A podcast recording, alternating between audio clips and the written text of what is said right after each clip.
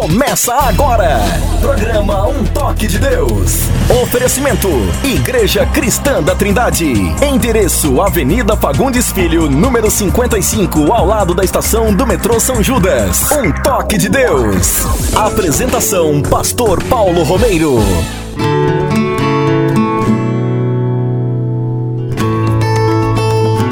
Em nome de Jesus de Nazaré, a resplandecente estrela da manhã, começamos com muito prazer mais um programa Um Toque de Deus.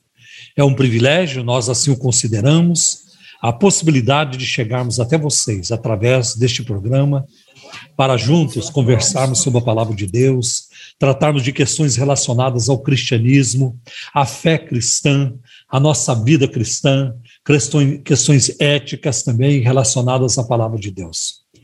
E eu esperamos que, com a graça de Deus, o programa seja útil para o crescimento espiritual, que ele venha fortalecer a nossa fé e que ele venha corrigir aquilo que também não está bem e que ele venha corroborar, fortalecer a, aquilo que já está bem, que fique cada vez melhor. Comigo no programa hoje o pastor André Henrique, meu companheiro de ministério, um dos meus companheiros de ministério, e pastor da nossa igreja lá em Osasco. E nós vamos, neste momento, ouvir suas palavras iniciais, seus cumprimentos iniciais. Tudo bem, pastor André? Como vai, meu querido? Como vai, pecador? pecador salvo pela graça, né? É, pecador. Você sabe Glória a Deus. Agora eu te interrompi, mas eu tenho é. um amigo, muita gente conhece esse meu amigo, é o pastor Ricardo Bitum. Sim, sim. Ele é pastor sim. de uma seita lá na Moca, na, lá na rua do oratório. Ali na rua do oratório, né? Na rua do oratório. Aí os membros da igreja dele ouvem eu falando isso já correm nele. Ô, oh, Paulo Romero falou que você é líder de uma seita lá na Moca. Ah, meu um amigo. dia, um dia eu liguei para o Ricardo Bitum e ele atendeu e eu falei: E aí, pecador, tudo bem? Ô, oh, Paulo, como é que você me chama de pecador? Eu falei: Você não é, não? aí, ele, aí ele falou: É verdade, eu sou um pecador. Faz sentido, né? Todos nós. Eu não quero falar. Né? É, eu não quero falar salvos, muito do Bitum. Pecadores salvos quero... pela graça. Então vamos salvos ouvir que eu te interrompi. Vamos ouvir você. É, mas eu vou mandar então um abraço pro Bitum, ele que deve estar feliz, né? Porque o time dele, uh, o timeco dele, ganhou aí a Copa do a Copinha, a Copa São Paulo, né, no, no, dia do seu aniversário. Então eu não vou ficar falando muito dele não para a gente não arrumar confusão. É, então assim, que... vou mandar um beijo para ele porque é. ele merece. Ó, tá bom? É e aí isso, isso basta, isso é, basta. Isso é milagre, porque corintiano cumprimentando palmeirense é a volta. Não vira, né? Ah, mas um grande beijo para o pastor Bitum. E eu quero mandar também um abraço para os nossos ouvintes, dizendo que é uma alegria estarmos juntos neste sábado, mais um final de semana aí cheio de atividades. Esta semana foi uma semana também cheia de atividades, glória a Deus. Ficamos felizes com tudo que Deus tem feito, com tudo que está acontecendo.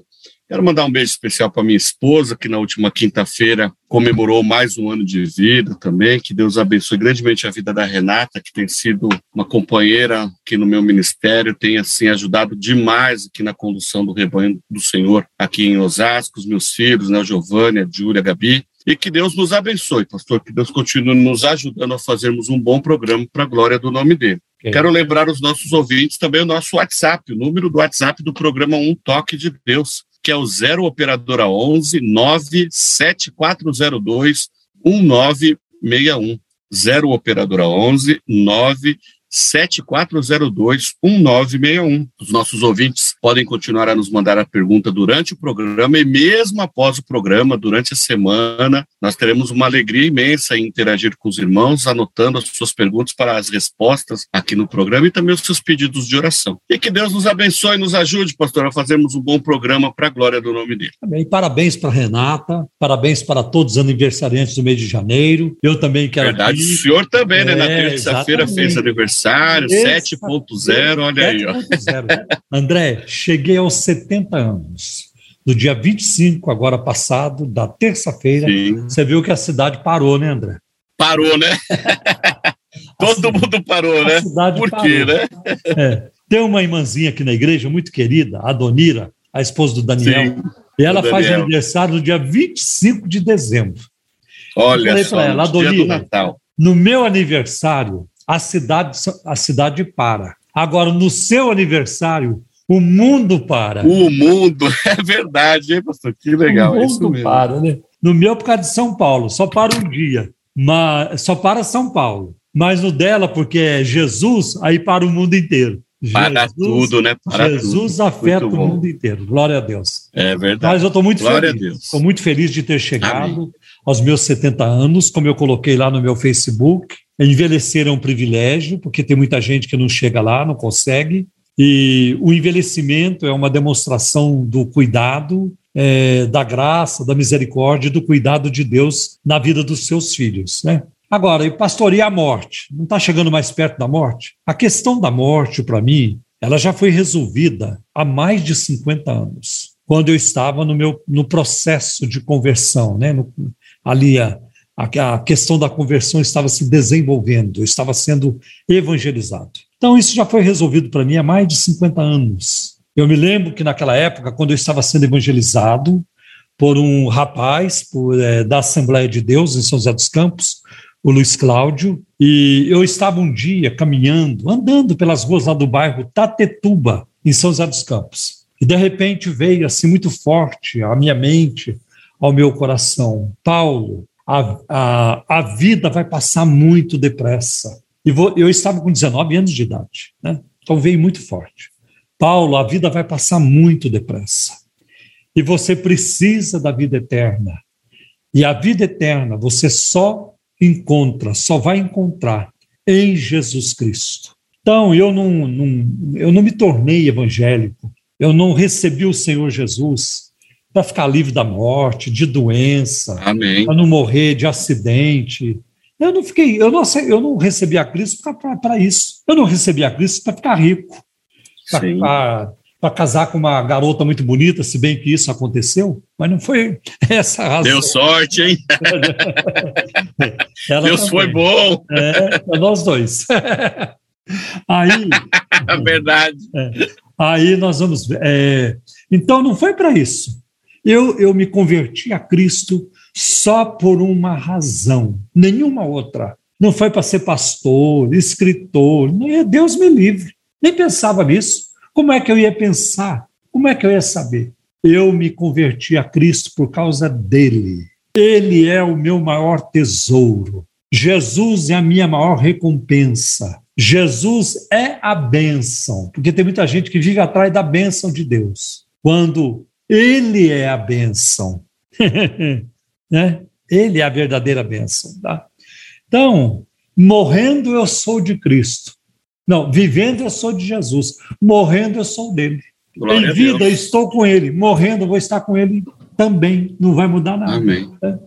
Então, a alegria da salvação que eu sinto, a presença de Deus, a presença do Espírito Santo, a paz que ele nos dá, que ele me dá, isso aí não vai mudar nada com a morte, isso aí só vai melhorar. Né? Então, eu tô, estou muito em paz em relação a isso, muito em paz. Eh, como eu já disse né, em algumas pregações, se eu tivesse que morrer numa ilha totalmente abandonado, comido de bichos, comido de devorado por vermes, eu ainda estaria no lucro, porque não existe vitória maior na vida de um ser humano do que morrer em Cristo. Como também não existe tragédia maior na vida de um ser humano do que morrer sem Cristo ou fora de Cristo. Então, essas são as minhas palavras, hein?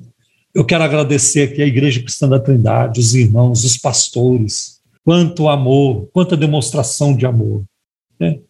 é, para comigo, para com a minha família. É, agradeço muito é, as orações, a, da, o carinho e a demonstração de amor cristão a todos vocês. Em nome de Jesus. Programa Um Toque de Deus. Um Toque de Deus. O alvo principal do programa Um Toque de Deus é sempre de apresentar a Jesus Cristo como único Senhor e Salvador. Então, durante o programa, e mesmo depois que o programa terminar, se você tiver uma pergunta da Bíblia, uma pergunta sobre a fé cristã, história da igreja, cristianismo, questões relacionadas à fé, a questões relacionadas à ética bíblica, ética cristã, é, questões relacionadas a crenças, crendices, qualquer coisa relacionada à vida espiritual. Entre em contato conosco pelo número do WhatsApp que o André passou. Aí você envia a sua pergunta e, se quiser, pode enviar também o seu pedido de oração. Tá bem, meu querido? Vamos ouvir agora uma mensagem da palavra de Deus e hoje eu estou trazendo algo diferente para vocês. O meu testemunho de conversão e que tem por título Como eu conheci Jesus. Você pode encontrar esse testemunho também nas nossas mídias sociais. E eu creio que vai enriquecer muito a sua vida. Ah, eu, eu raramente eu, eu, toco nesse assunto, como foi a minha, a minha história de vida desde a infância, ah, como eu cresci, relacionamentos familiares, como eu fui depois para um seminário católico, passei cinco anos no tipo do convento, preparando-me para ser padre, e como eu fiz, como foi feita a trajetória do catolicismo romano para a fé evangélica. Foi uma trajetória marcada, muito dramática, mas muito maravilhosa ao mesmo tempo. Como eu sou grato a Deus por ela. Amém. Eu quero dizer para vocês que eu creio que vai edificar muito nossas vidas e eu creio que vai ser de bênção também para todos nós. Então, ouçam esta, este testemunho para a glória de Deus, né? E para que outros venham também a conhecer a Cristo como Senhor e Salvador. No programa Um Toque de Deus, Momento da Palavra, com o pastor Paulo Romeiro. Momento da Palavra. Muito obrigado. Cumprimento a todos vocês, preciosa paz de Jesus, como também todos que nos assistem pela internet. Que Deus abençoe grandemente as suas vidas. Antes de ler o texto bíblico, eu quero informar que no dia 5 de fevereiro, se não me engano, é um sábado, dia 5 de fevereiro, primeiro sábado de fevereiro, nós faremos aqui uma consagração, um, uma reunião de oração, das nove ao meio-dia, em favor dos enfermos. Tem vários irmãos no nosso meio que estão doentes, e nós queremos buscar a Deus, separar um tempo de consagração em favor desses irmãos. Então, é, convido vocês para participarem no sábado, então, no primeiro sábado de fevereiro, para essa reunião de consagração, tá bem? E eu quero agora é, ler com, com vocês um texto da Bíblia que está no livro de Atos, capítulo 20. Eu passei a informação, como sempre faço toda semana, e os demais pastores também, quando pregam, nós passamos para a mídia o nosso o tema da pregação e também o texto principal que nós usamos. E essa semana, eu no início da semana passei para mim o tema da minha pregação. E o tema é como eu conheci Jesus. Como eu conheci Jesus. E um versículo que marcou muito a minha vida lá no início da minha conversão é o de Atos 20, o versículo 24. Me lembro a primeira vez que eu li este versículo, eu Fiquei em lágrimas, porque entendi que essa deveria ser a, a minha vida, que essa seria a minha caminhada ao longo dos anos, enquanto eu vivesse na face da terra. E eu quero contar para vocês hoje, alguns de vocês já ouviram, porque eu contei numa quinta-feira, no dia 11 de novembro do ano passado, quando eu completei 50 anos de fé evangélica, de conversão a Cristo. E quem esteve aqui naquela quinta-feira ouviu. Então você vai ouvir de novo. Me perdoe pela redundância. Tá? Mas eu prometo para você que só vou contar de novo quando eu completar 80 anos. então vocês vão ficar livres dessa contação de história por 10 anos. Então, por mais que você, mas eu não vim para ouvir isso. É, é, eu digo o que Paulo disse para Timóteo, né? Sofre, pois, comigo as aflições, como bom soldado de Jesus Cristo. Tenha paciência, é uma boa oportunidade para você exercer o fruto do Espírito. Um, o fruto do Espírito. Então, é, é, ah, o texto diz assim: está é, na NVI, mas eu vou, eu vou citar naquilo, na, na forma como eu decorei na corrigida. Em nada tem a minha vida por preciosa conquanto que cumpra com alegria a minha carreira e o ministério que recebi do Senhor Jesus, para dar testemunho do Evangelho da graça de Deus. Muito, você, muitos de vocês sabem, eu trabalhei na Universidade de Mackenzie, eu fui professor lá por cerca de 15 anos. E eu já estava é, incomodado, eh, já alguns anos antes de sair, eu saí em 2020, eu pedi para eles me eh, liberarem, né? eles não queriam me liberar, de maneira alguma, pedi para eles: olha, eu não tenho mais condições. A igreja cresceu e eu não tenho mais condições de ficar cuidando a cada semestre de 350 alunos, às vezes até mais, e cuidar da igreja também. E ficou muito claro para mim, ficou muito claro que ah, se eu continuasse fazendo isso, trabalhando na Universidade de Mackenzie, cuidando da igreja, tentando cuidar da igreja, não ia ser nem lá nem aqui. Eu iria, eu iria pifar, a coisa não ia dar certo. Né? E eu nem precisei orar, você sabia disso? Para eu decidir entre o Mackenzie e a igreja, eu nem precisei orar, porque este texto já estava no meu coração há muitos anos. Né? E então é, eu pedi, fui liberado e agora estou de tempo integral na obra, né? O que é muito importante. É, estou vivendo um novo tempo, como alguns irmãos já observaram e falaram para mim. Outra coisa, quando nós fechamos a negociação do prédio aqui, a compra, e ficou decidido que nós pagaríamos o prédio em 60 parcelas, né, em cinco anos. No dia que assinei lá no banco, assinamos tudo, fechou lá no cartório tudo, veio assim na minha mente. Eu creio que foi o Espírito de Deus que falou comigo. Quando a igreja terminar de pagar o prédio, você vai sair do Mackenzie. Tá? Então eu estou muito feliz, porque eu não tenho dúvida de que Deus me chamou para a pregação do Evangelho. Eu, fi, eu fiz isso ao longo da minha vida. Depois de 27 anos fora do mercado de trabalho, eu voltei para o mercado de trabalho, eu voltei a trabalhar secularmente, mas agora eu quero dedicar todo o meu tempo para a obra de Deus, para a pregação do Evangelho, para o estudo da palavra. Né? Antes eu lia para dar aula, agora estou lendo para pregar, é outra coisa, é outra coisa, né? Então é muito importante isso também.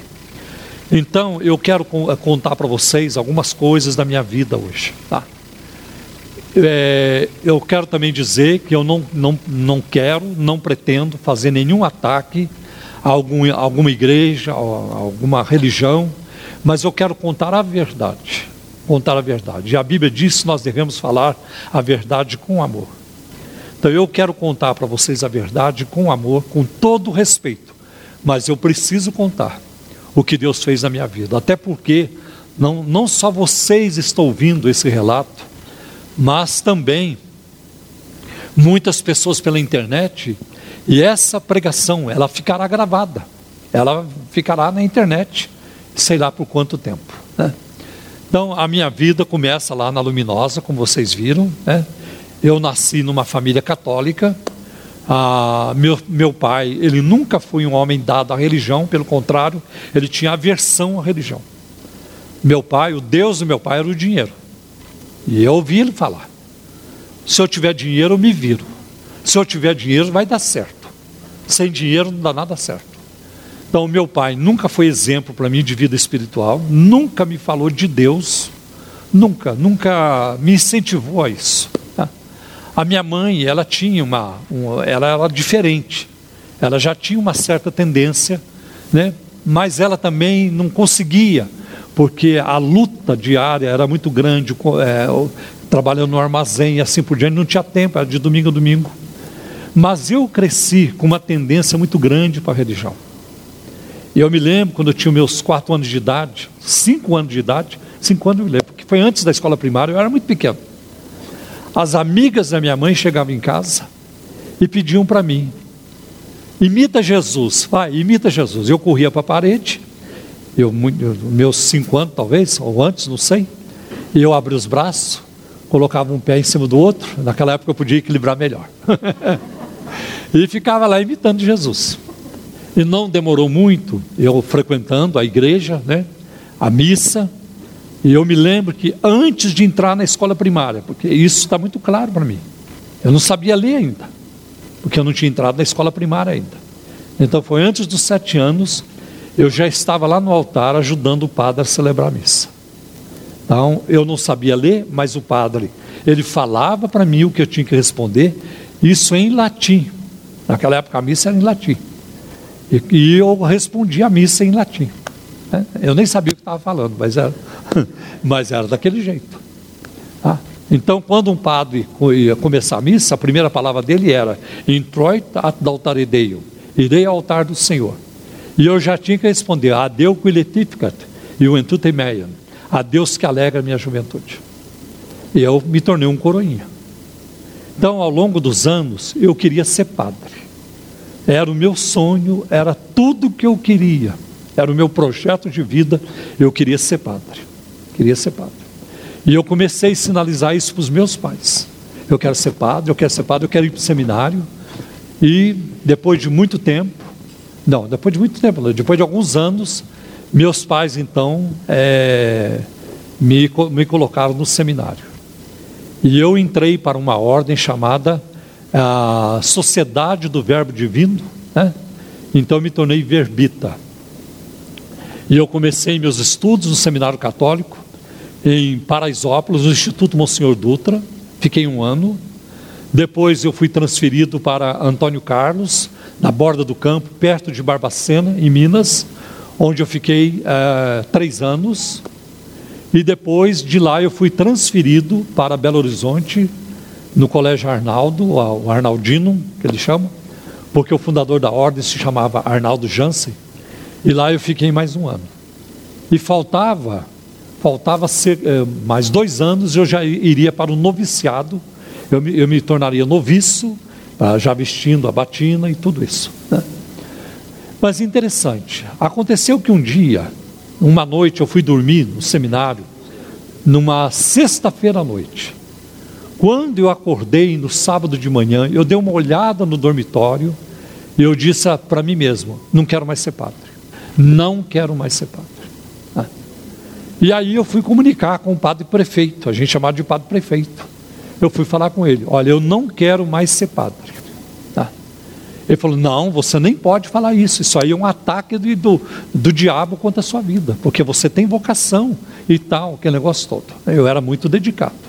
Tá? Para vocês perceberem a minha eh, dedicação, eu, é, eu era tão dedicado na vida é, de seminário, né, de, lá, lá de de, de internato católico, que eu me lembro que muitas vezes eu colocava pedrinhas dentro do meu sapato para machucar os meus pés. E eu andava, né? meus pés ficavam feridos, mas eu estava fazendo sacrifícios, a exemplo dos santos na Idade Média. E eu queria me aproximar de Deus, eu queria mais de Deus. Né?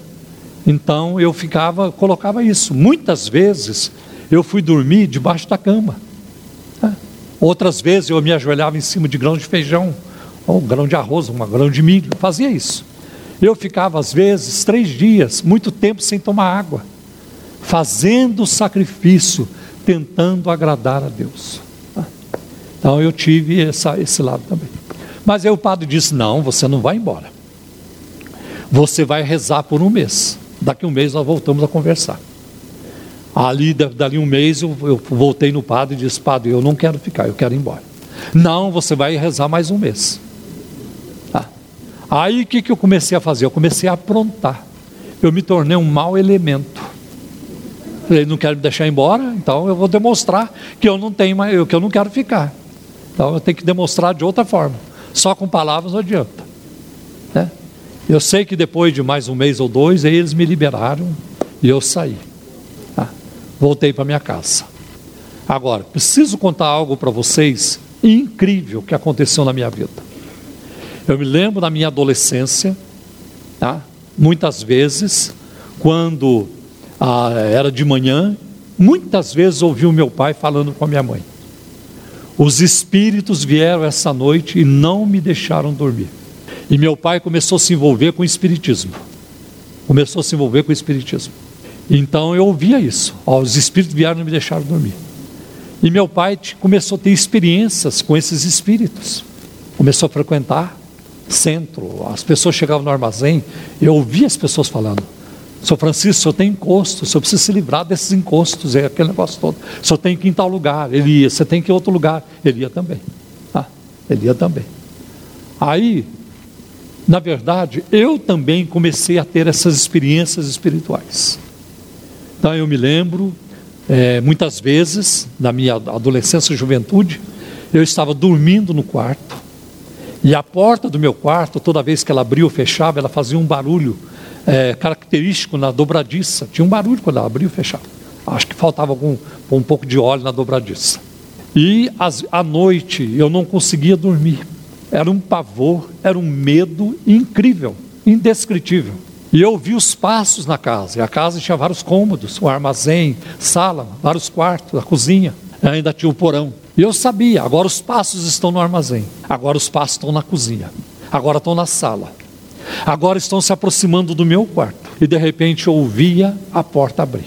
Havia o barulho da dobradiça. E isso não foi uma experiência que durou uma semana. Isso não durou um mês. Foram anos eu vivendo essa experiência. Então, noite de calor, eu não tirava o cobertor de cima, eu coberto de medo. Quando ia chegando a madrugada, eu conseguia dormir, até pela, por já estar exausto. Chegou uma época em que eu tive que transferir a minha cama para o quarto dos meus pais. Eu me lembro disso. E nós compartilhávamos a experiência durante a noite. Havia um barulho, ele você ouviu meu filho? Ouvi. Você ouviu de novo? Ouvi também. E chegou um momento que eu, eu me lembro de algumas noites ter ido dormir, eu já estava com 18 anos, e dormir no, na mesma cama com meu pai e minha mãe. Eu ficava lá nos pés que eu não conseguia dormir só, porque um medo me paralisava, era um medo terrível que eu, que eu vivia. Bom, a minha relação com meu pai nunca foi boa. Meu pai vivia me expulsando de casa vai embora, não quero você aqui, some daqui. Pai, eu preciso dos documentos do exército, não posso sair assim, sem documento, como é que eu vou fazer? Ah, mas dá um jeito e tal. Quando eu peguei a reservista, aí eu saí. E eu fui para São José dos Campos. E a minha irmã Terezinha, que já passou para o Senhor, ela, ela, nós fomos juntos para São José dos Campos. Né? Fomos para uma pensão, lá ela conheceu né, é, um, um, o meu cunhado, com quem se casou, e eu continuei em São José dos Campos. E eu me lembro, procurando trabalho, consegui um trabalho na Ericsson, fiquei lá um mês, saí e fui para a Embraer, que a Embraer me chamou. A Embraer, a fábrica de aviões, estava selecionando é, pessoas para fazerem curso e eu qualifiquei e entrei. Então eu me lembro o dia em que eu comecei a trabalhar na Embraer, dia 2 de agosto de 1971. Nós éramos um grupo de 40 rapazes que seriam treinados para serem mecânicos de avião. E no meio daqueles 40 tinha um rapaz da Assembleia de Deus. Tinha um rapaz da Assembleia de Deus, chamado Luiz Cláudio. E o Cláudio, no dia que ele me viu, ele pensou, ele, depois ele me contou, ele pensou assim: eu posso ganhar todo mundo aqui para Jesus, menos o Paulo Romeiro, porque o Paulo Romeiro é um demônio. Eu tinha uma boca muito suja. Eu gostava de contar piadas imorais. Eu fiquei conhecido na Embraer por contar piadas sujas. Eu fazia piadas, eu ouvia, não sei, aprendia não sei como é que vinha. E eu contava as piadas, fiquei conhecido. Conta mais uma, irmão. Não, irmão não, mineiro. Conta outra, mineiro. Irmão é depois da conversão. Aí ele um dia tentou falar do evangelho comigo. Não demorou muito, ele veio falar do evangelho. E eu dei uma nele para ele desanimar de uma vez. Perguntei para ele: Você é formado em quê? Qual é a sua formação? Você já estudou teologia? Não, nunca estudei. Você já estudou filosofia? Também não. Então você não tem moral para falar comigo sobre religião. Se você quiser falar de futebol, cinema, tudo bem, mas religião você não tem moral. Ah, agora, com essa aí, ele não vai me perturbar mais. E naquela época, a minha, a minha irmã Terezinha deixou uma mala no meu quarto de pensão, em São José dos Campos, eu guardar para ela. Eu abri a mala, tinha uma Bíblia católica. E eu não estou interessado em Bíblia. Ah, interessado. A, minha, a minha vida era uma vida de bagunça. Aí é, eu comecei é, é, procurar colocar o Cláudio em, em má situação diante dos colegas. Eu, eu queria fazê-lo passar vergonha, ficar em situação difícil. Então eu perguntava umas coisas para ele, pensando que ele não fosse responder. Cláudio, isso assim, assim. Olha, a palavra de Deus diz isso. Não, a palavra de Deus não diz isso. A Bíblia não diz isso. Paulo, você tem Bíblia? É, eu tenho. Eu tenho uma Bíblia católica lá no meu quarto. Vai olhar na Bíblia. Vai olhar. Aí ele me dava referência, eu lá, olhava, estava lá. Outro dia eu também, todo soberbo, arrogante, ia lá para humilhar o Cláudio. Ele falava, dava resposta, e eu comecei a reagir assim: peraí, essa Bíblia é católica. E o que ele está falando está aqui. Como é que eu nunca soube disso? Como é que eu nunca enxerguei isso na Bíblia? A Bíblia sempre será um livro fechado para qualquer pessoa, se o Espírito Santo não iluminar. É só o Espírito Santo que pode abrir a mente da pessoa para ela entender a palavra de Deus. Ah, é muito importante isso. E aí nós fomos conversando e, e, ele também pegou o meu nome, levou lá na igreja que ele frequentava escreveu assim num, num pedaço de papel: Vamos orar pelo Paulo Romeiro. Ele é um demônio, mas Jesus pode transformá-lo. E oraram por mim. Né? Aí a gente foi conversando. Um dia não, os, os, meus colegas começaram. Aí o Cláudio está te levando aí na conversa. Ninguém me leva na conversa. Você acha que alguém vai me levar na conversa? Aí ele me convidou para a igreja. Né? Ele me convidou para a igreja. Eu fui falar com o nosso professor do curso, que era também muito boca suja, não tinha, nada, não tinha temor nenhum, mas era um cara muito inteligente. Eu fui falar com ele. Professor, o Cláudio está me convidando para fazer uma visita na igreja dele. O que, que o senhor acha? Vai, vai, mineiro. Tem risco nenhum. Se você gostar, você fica. Se você não gostar, não fica. Qual o problema? Palavra de uma mula, quer dizer, pior do que a mula, que a mula foi da pousa, foi uma benção. Eu fui, confesso para vocês, que naquela noite eu não gostei. Eu não gostei, era numa Assembleia de Deus, lá em São José dos Campos, na rua Carvalho de Araújo, 407. Era um culto de quinta-feira. E eu não gostei do culto porque tinha alguém falando e outro lá, glória a Deus, aleluia. Eu falei, que bagunça é essa? É. Que bagunça é essa? É. Aí terminou o culto. É. Aí, passados uns dias, eu falei com o Cláudio: Cláudio, eu quero ver como é que os crentes tomam a comunhão. Ah, esse negócio da ceia aí de vocês, santa ceia de vocês. Ah, você não vai poder entrar. Você não vai poder entrar porque é, só quem é membro da igreja vai, pode entrar. E o porteiro está lá para verificar isso. É. Aí eu fui. Eu falei, eu vou, mas nem fala que você me conhece. Eu fui, ainda estava com uma cigarro no bolso. Né? Cheguei lá na, na, na, igreja, na noite da Santa Ceia, no sábado. Quando o porteiro se distraiu, eu entrei. Quando eu entrei, todos estavam ajoelhados orando.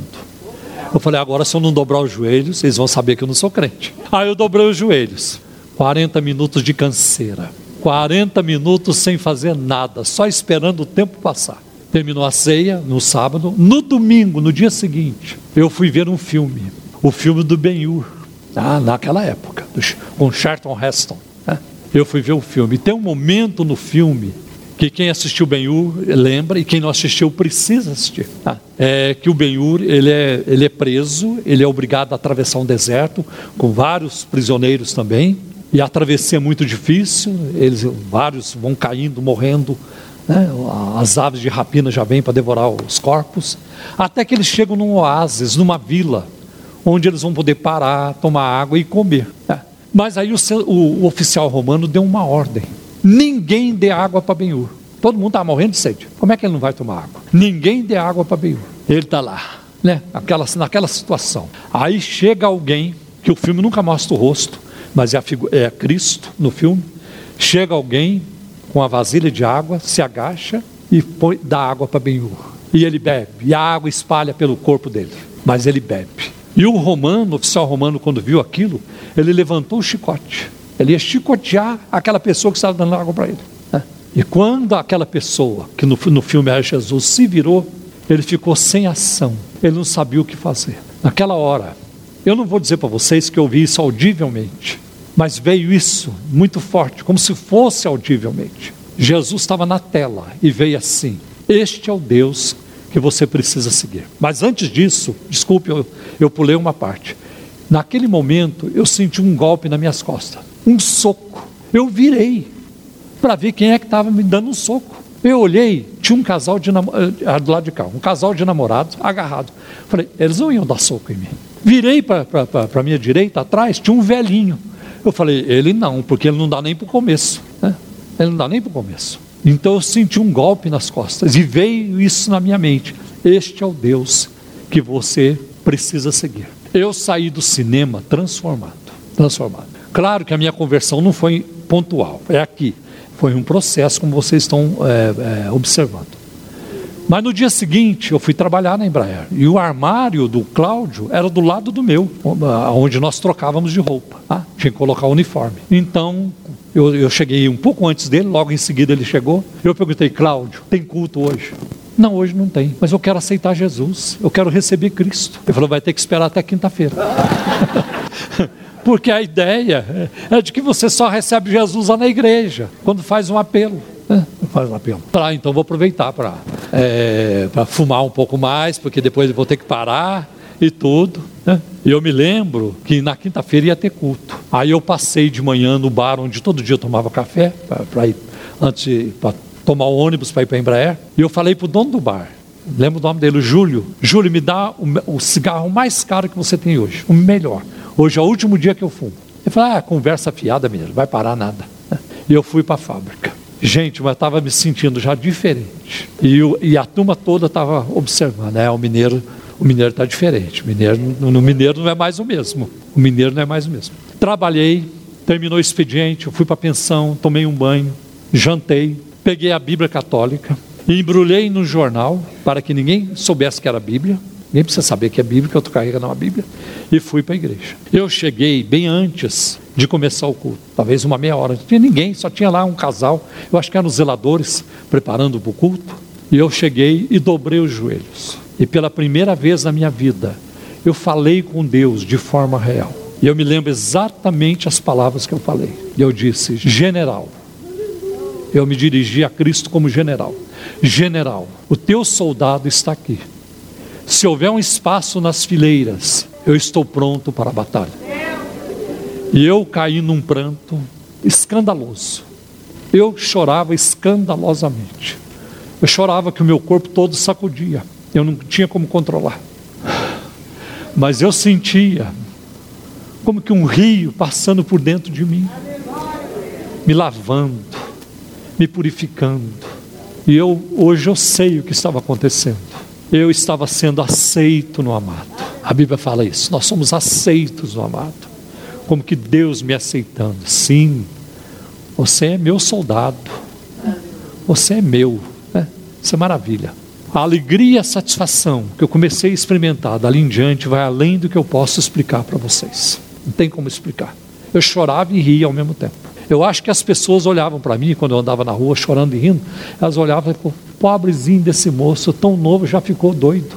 O que está acontecendo? Me lembro uma vez, eu tinha que tirar fotos para documentos. Eu fui lá no fotógrafo. Naquela época acho que era retrato mesmo, tem foto. E eu não conseguia tirar foto, não parava de chorar. falei, Jesus, dá um tempo, é só tirar foto e a gente volta a chorar. eu não sabia que o ser humano podia ser tão feliz. E essa felicidade está em Cristo. Né? Depois de um mês de conversão, eu, depois de um mês de conversão, eu fui visitar meus pais. Meu pai já sabia, alguém passou por lá e falou para ele: ó, o seu filho agora é, é crente. Porque todo mês eu visitava meus pais. E eu, quando eu cheguei, meu pai perguntou: Quer dizer que você agora é protestante? Sou, pai. E parei ali, não falei mais nada com ele. Eu estava muito bebê na fé. Eu não ia ter argumentos para ficar explicando isso, aquilo. Mas eu conversei bastante com a minha mãe. Minha mãe e eu, é, nós tivemos um relacionamento maravilhoso. Ela é minha heroína, sempre foi. Minha mãe, no bom sentido, é meu ídolo. Uma mulher de Deus. É, uma mulher de Deus. E ela não era convertida ainda, nessa época. Mas eu conversava muito com ela, gostava de conversar. A gente ficava muito tempo conversando. E foi o que aconteceu aquela noite. Quando chegou a hora de dormir, eu fui lá para o meu quarto. Não com eles. Lá para o meu quarto, sozinho. Eu não estava pensando em medo, é, passos na casa. Eu só pensava em Jesus. Não, tinha, não, não cabia outra coisa. Aí eu me lembro que eu dobrei os joelhos, orei por um bom tempo. Né? Deitei-me na cama. Não conseguia pensar em outra coisa não ser em Jesus. Mas de repente, medo medo, o medo começou a tomar conta de mim, exatamente como antes, como acontecia antes. E eu senti uns arrepios, começaram nos meus pés e foram subindo pelo meu corpo até a altura do peito, até aqui. Eu tentei chamar minha mãe, eu não conseguia, porque eu não conseguia mover minha boca.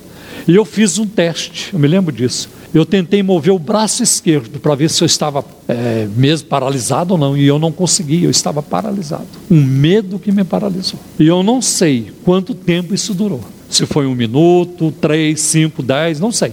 Não tenho noção do tempo. Mas eu comecei a pensar, porque o pensamento estava livre, o corpo estava é, é, preso, mas a minha mente estava livre. Há poder no sangue de Jesus.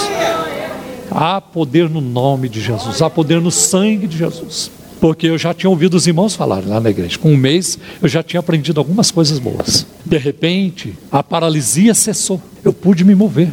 E eu sentei-me na cama e virei para a direita, porque aquela presença estava lá como sempre estivera. Eu nunca vi, mas eu sabia que tinha alguém ali.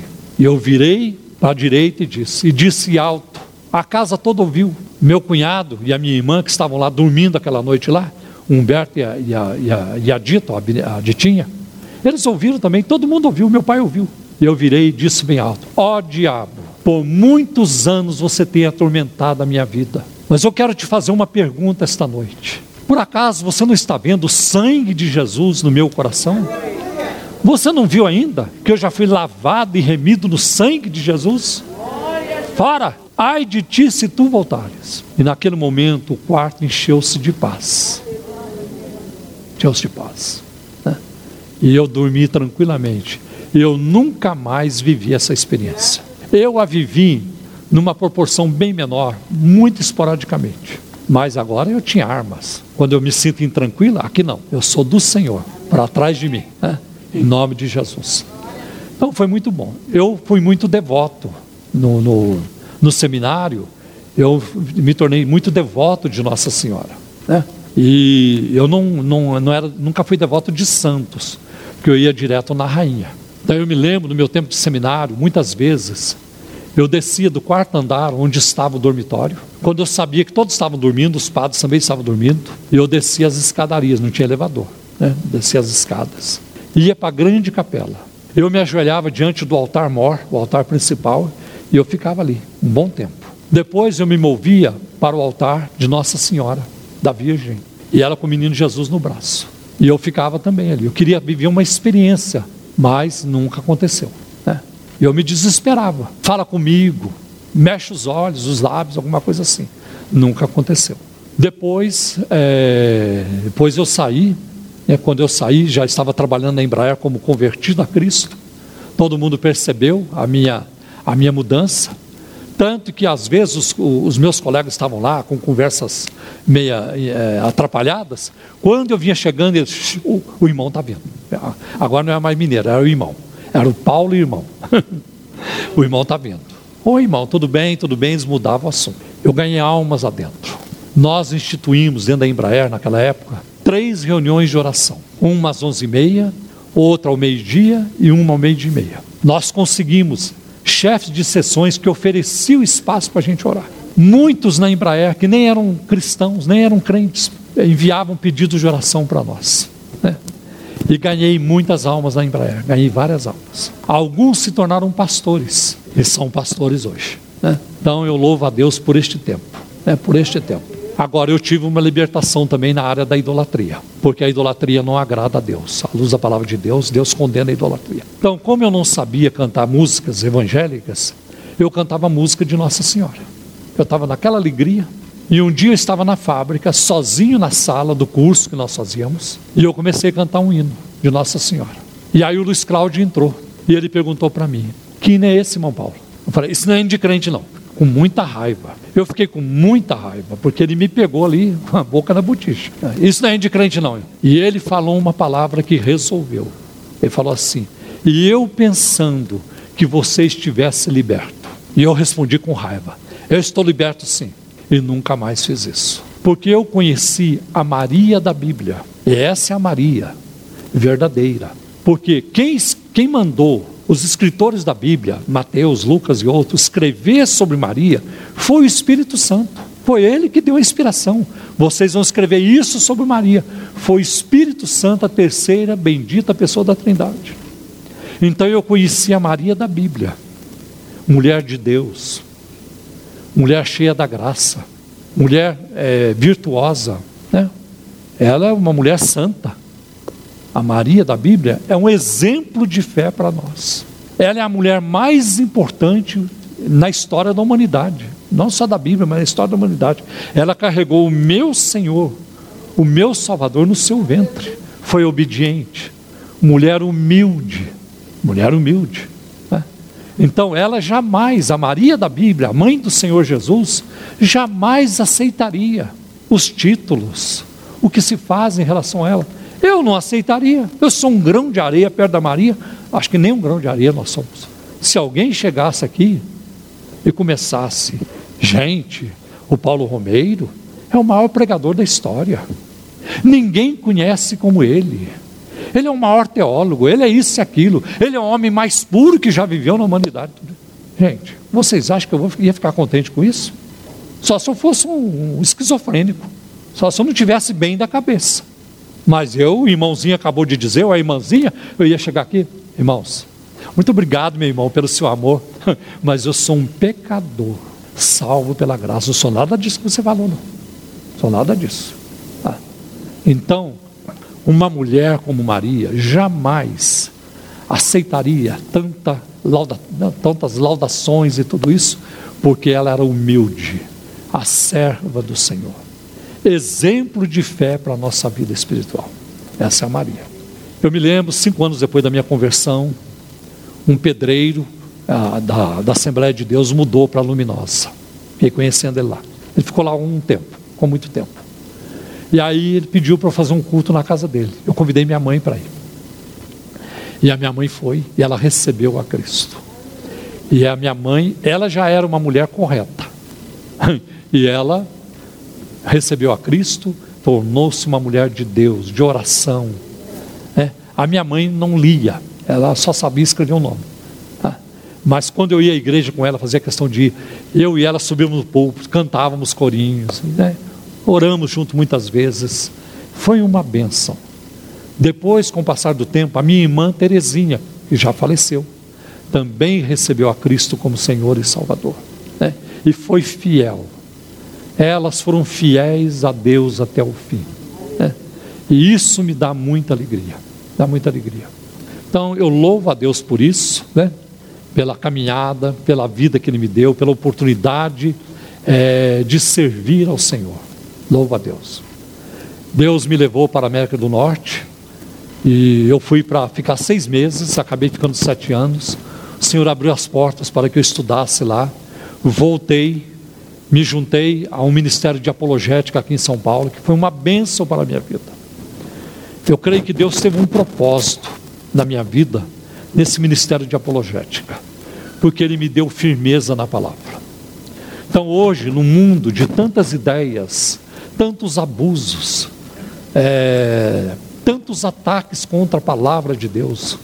E os ataques hoje não vêm só de fora, vêm de dentro também. É lamentável que pastores, que se dizem pastores, porque para mim são apóstatas, quem se levanta contra a palavra de Deus, quem se levanta contra a verdade de Deus, não pode ser considerado um cristão. Um cristão. É, um, é tudo menos um cristão. Eu não considero essa gente como cristã. E nem tenho respeito por eles. Não tenho respeito. Eu tenho respeito pela palavra de Deus. Então foi bom, porque me fortaleceu nessa área. Para a gente não ceder a ventos de doutrinas, para permanecermos no centro da vontade de Deus, no equilíbrio da palavra de Deus. As distorções são muitas, são muitas. E eu sou de uma época em que as informações corriam menos, mas com o advento da informática, hoje a, a, as mídias sociais, a internet, ela deu voz aos hereges de uma, maior, de uma forma muito maior. Tem coisas boas na mídia? Tem. Tem coisas boas na internet? Tem. Mas a internet é um campo minado. É um campo minado. E muitos têm se perdido por aí. Muitos têm se perdido. Então é lamentável. Uma nova safra de pastores né, que, que, que não conseguem interpretar a Bíblia que interpreta seu bel prazer, que sobe no púlpito para agradar as pessoas e não a Deus, para minimizar o pecado, né? e que não conseguem mais falar contra o pecado, contra a injustiça, como foi falado aqui hoje pelo pastor Paulo Brito. Né? Então, isso é muito triste o que está acontecendo. Mas eu tenho um compromisso com Deus, de ser fiel à Sua palavra, de pregar a Sua palavra, de ser fiel a Cristo, até o fim. Eu não sei o que vai acontecer é, depois que eu, o Senhor me levar né, com Ele. Depois da minha, da minha partida, eu não sei o que vai acontecer com a Igreja Cristã da Trindade e também nem estou preocupado. Assim também não estou preocupado com quem que a minha mulher vai se casar depois que eu morrer. Eu tenho que me preocupar com isso. Eu não tenho que me preocupar com isso. É, eu não tenho que. Olha, você vai casar com alguém assim, assim, isso é problema dela, não é meu. Se é que vai acontecer.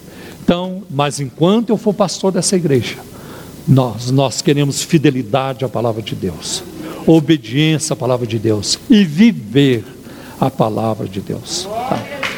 Glória a Deus. Foi muito difícil compartilhar o evangelho com meu pai. Ele era um homem que às vezes violento, explosivo. E eu me lembro uma vez, nós, eu estava dirigindo para ele, numa caminhonete que ele tinha, e acho que foi a última vez que eu falei. Pai, eu sei que o senhor não gosta de ouvir, mas então vou falar pela última vez. Se o senhor receber a Cristo como Senhor e Salvador, nós vamos um dia viver juntos na eternidade. Se o senhor não o fizer, nós vamos nos separar na morte. Aí nunca mais nos encontraremos. Só isso que eu queria deixar para o senhor. Eu dei uma Bíblia para ele. Depois a gente percebeu que ele leu muita Bíblia. Ele fez estudos da Bíblia por ele mesmo. Então ele pegava, os filhos de Jacó foram, escrevia lá. E os filhos dos filhos de Jacó foram esses. Aí colocava muitas informações da Bíblia, os apóstolos, os profetas, e ele escrevia. Meu pai nunca descobriu um erro de português nos seus escritos. E a letra dele era bonita. E nós temos isso até hoje. Então ele foi lendo a Bíblia. Eu fiquei surpreso quando um dia vi as anotações dele. É muito interessante. Um dia ele estava indo no centro espírita. Ele estava indo no centro espírita. E a minha mãe, já era evangélica, muito firme tudo isso. Ele falou para ela: Eu vou no centro espírita hoje. E ele tinha um motorista que o levava. E a minha mãe falou para ele: Hoje eu vou com você. Não, você não vai comigo. Você é de outra lei, de outra fé. Não, hoje eu vou. Que coisa tremenda. Olha os desígnios de Deus. A minha mãe falou para ele: Não, hoje eu vou com você. E ela foi. entrar no carro, ele na frente do lado do motorista, a minha mãe atrás. É, não, ela na frente e ela atrás, é isso? Eu sei que no caminho ele teve um, um AVC, uma derrame. A minha mãe viu, o motorista não ia ver, porque já era de tarde, meio escuro. E ali, dali, foram para o hospital. Agora você entende porque que a minha mãe disse: Não, hoje eu vou com você. Hoje Deus está dizendo, não falou isso para ele, mas foi para ela. Hoje Deus está me dizendo que eu tenho que ir com ele. Ah. Aí foi para o hospital. Fiquei sabendo, estava internado. E passado, não sei, poucos dias, um ou dois dias, a minha mãe me ligou. Paulo, seu pai quer falar com você. Estou chegando, mãe. Ó, fica tranquilo que estou indo. E eu fui, entrei no quarto de hospital. Estava cheio de parentes. A Bina estava lá. Eu me lembro que a, minha sobrinha está ali de azul, ela estava lá. E estava é, primos, sobrinhos, sei lá, familiares meu pai. Eu contei, acho que umas 14 pessoas dentro do quarto. Tá. Dentro do quarto? Dentro do quarto. É. Não era UTI. Né? É. Mas é lá no interior também, tudo pode, né? Quando eu entrei, a minha mãe estava junto também, eu cheguei perto da cama dele, a primeira coisa que ele me disse, meu filho, eu estive pensando, eu decidi seguir o seu caminho, eu quero aceitar Jesus. Aí eu respondi para ele assim: Pai, o senhor sempre foi um homem de palavra, e isso ele era. Meu pai teve outros defeitos, mas ele era honesto com dinheiro, demais. Fizeram até moda de viola sobre isso a respeito dele. Muito honesto com dinheiro, e ele era um homem de palavra. Se ele falasse para você, eu vou te pagar na quarta-feira, você podia ter certeza que antes da meia-noite ele chegava não mudava para quinta-feira. Ele era um homem de palavra. E eu falei isso, pai, o senhor sempre foi um homem de palavra. E eu sei que o que o senhor está falando para mim aqui neste momento é verdade. O senhor não, é, não ia falar outra coisa. Então vamos orar. Aí eu dirigi meu pai numa palavra de oração, recebendo a Cristo como Salvador. E nós vimos mudança na vida do meu pai. Ele era muito brigão, ele brigava com muita gente. Brigas feias algumas. E ele então começou a chamar um por um para pedir perdão. Ah, chama fulano de tal. Olha, tal. Chegar lá e pedir perdão. No dia que ele ia se batizar nas águas, ele faleceu. Ele faleceu. Então eu fui muito grato. Eu orei 22 anos pela conversão do meu pai. E Deus ouviu minhas orações. Ah, continuo orando por toda a minha família. Que eu amo a minha família. Eu amo a minha família, meus irmãos, meus sobrinhos, cunhados, amo todos eles. Né? E eu quero ver toda essa gente no céu com Jesus. Né? Amém? Então, quero encerrar aqui o meu testemunho pessoal, como eu conheci Jesus, né? É, ainda estou conhecendo, prosseguindo, né? Conheçamos e prossigamos em conhecer o Senhor. Amém. Deus abençoe. Eu quero fazer uma oração neste momento de gratidão. Senhor, eu te agradeço por este dia tão especial, por ter aqui comigo hoje, Senhor, a Luciene, a Gorete, o Marquinhos, o Milton, Senhor, a Sayomara e também a Sabrina. Senhor, pelas palavras que ouvi dos meus familiares, abençoa cada um deles, Senhor, em nome de Jesus, onde quer que eles estejam. Eu te agradeço por essa igreja que o Senhor resgatou.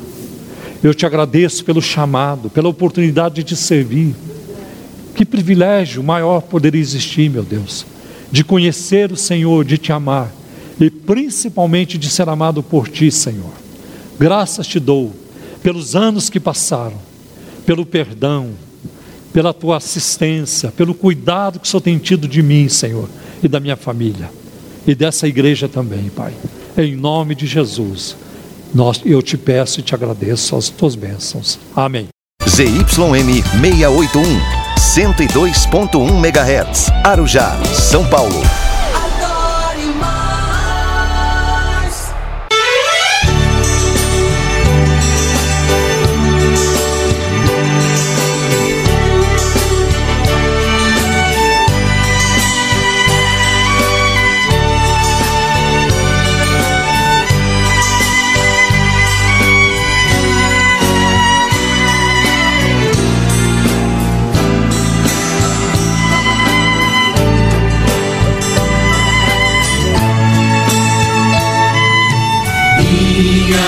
Vida seja assim, consagrada a ti, Senhor.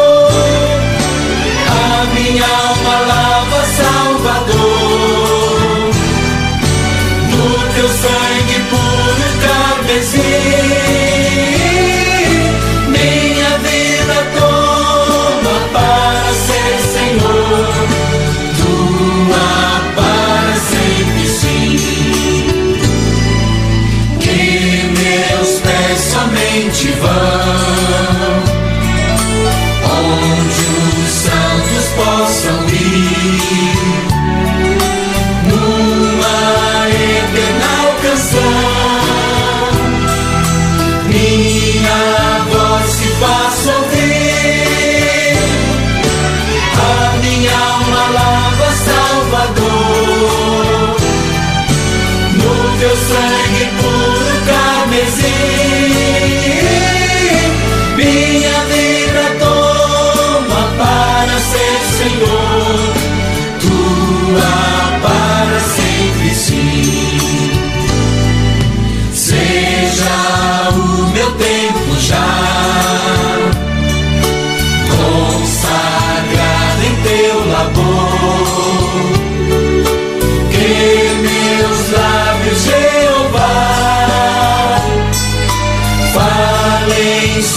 do teu amor. A minha alma lava, Salvador.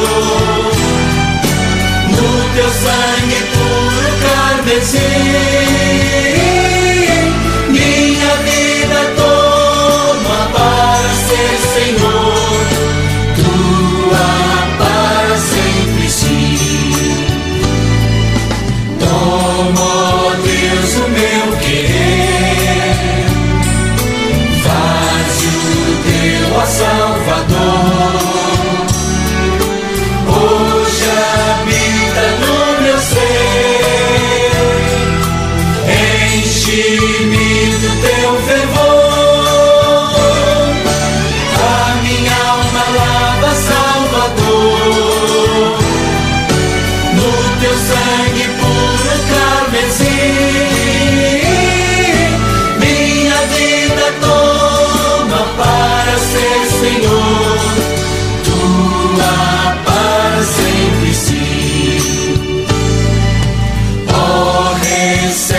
Me Senhor.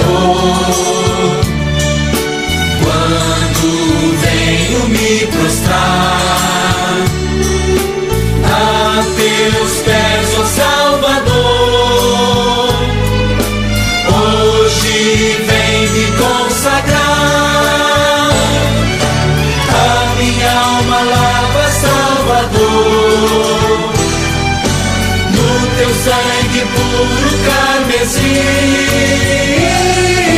Minha vida toma para ser Senhor, tua para sempre sim.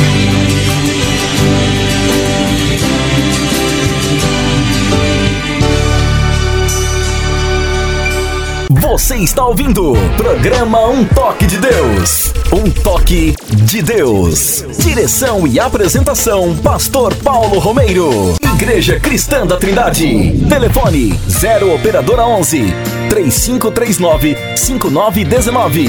Site www.ictrindade.com.br. Endereço: Avenida Fagundes Filho, número 55, ao lado da estação do metrô São Judas. Igreja Cristã da Trindade. Aleluia! O Senhor é bom e a sua bondade dura para sempre.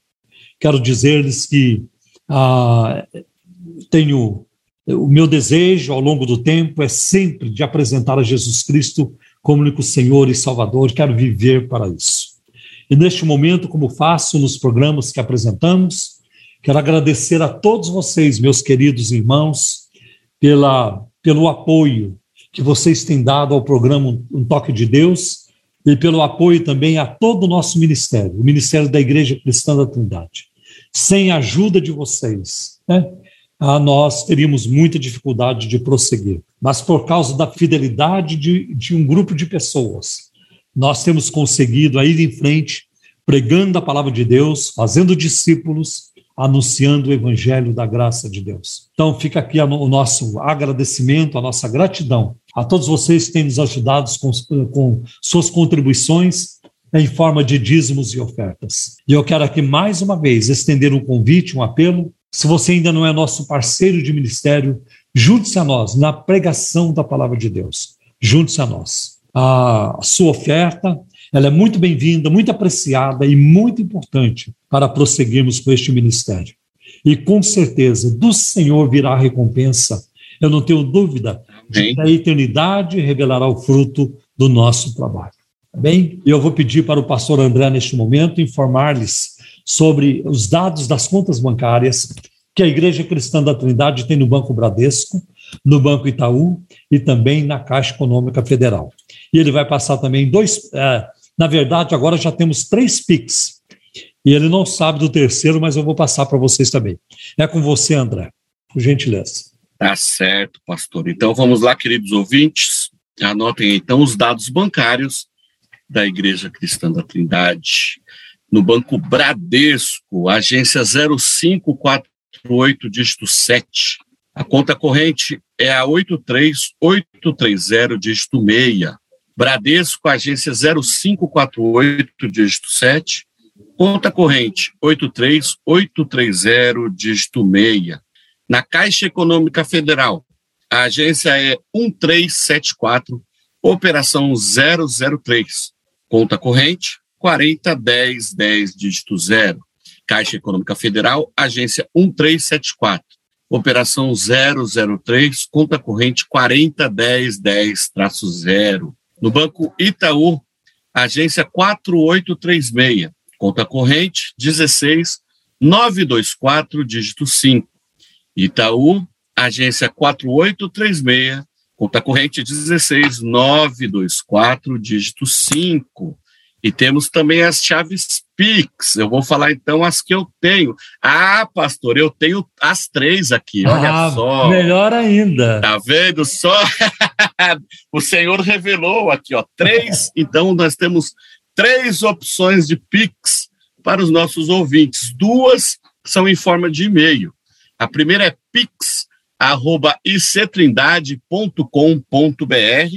Tudo minúsculo. Pix arroba isso pix@ictrindade.com.br.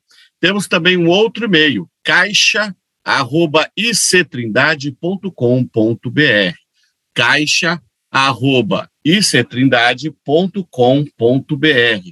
Ou também o nosso CNPJ, que é o 04 009 246 000185. 04 009 246-000185. Essas informações você também encontra em nosso site www.ictrindade.com.br. Muito obrigado, André. Deus abençoe a todos, que Deus recompense a todos. Nós temos agora algumas informações importantes do nosso ministério para passar-lhes e vamos é, fazê-lo a partir deste momento. Ah, amanhã, por ser domingo, nossas atividades na nossa sede, ali ao lado do metrô São Judas, começam às, às 8 horas da manhã com jejum e oração. Às 8 e meia, eh, das 8 e meia às 9 e meia, nós temos a nossa escola bíblica dominical. E às 10 horas, nós temos o nosso primeiro culto dominical, um culto de louvor, adoração ao Senhor, de, de pregação da palavra de Deus, de oração.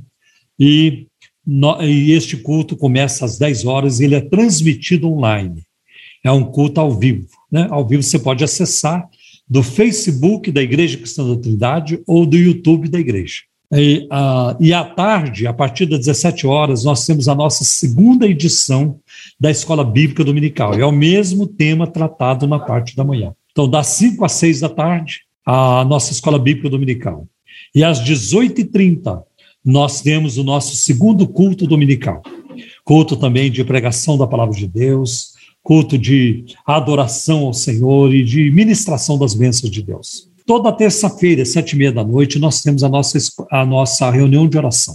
Uh, toda quarta-feira, às 14 horas, nós temos a reunião chamada Jardim de Oração, que é a reunião das mulheres, toda quarta-feira, das 14 horas às 15h30, das duas às três e meia. Toda quinta-feira, sete e meia da noite, nós temos o culto do ensino, o culto de, de, estudo da palavra, de oração, de louvor também. E esses são os avisos principais que eu tinha para passar para vocês.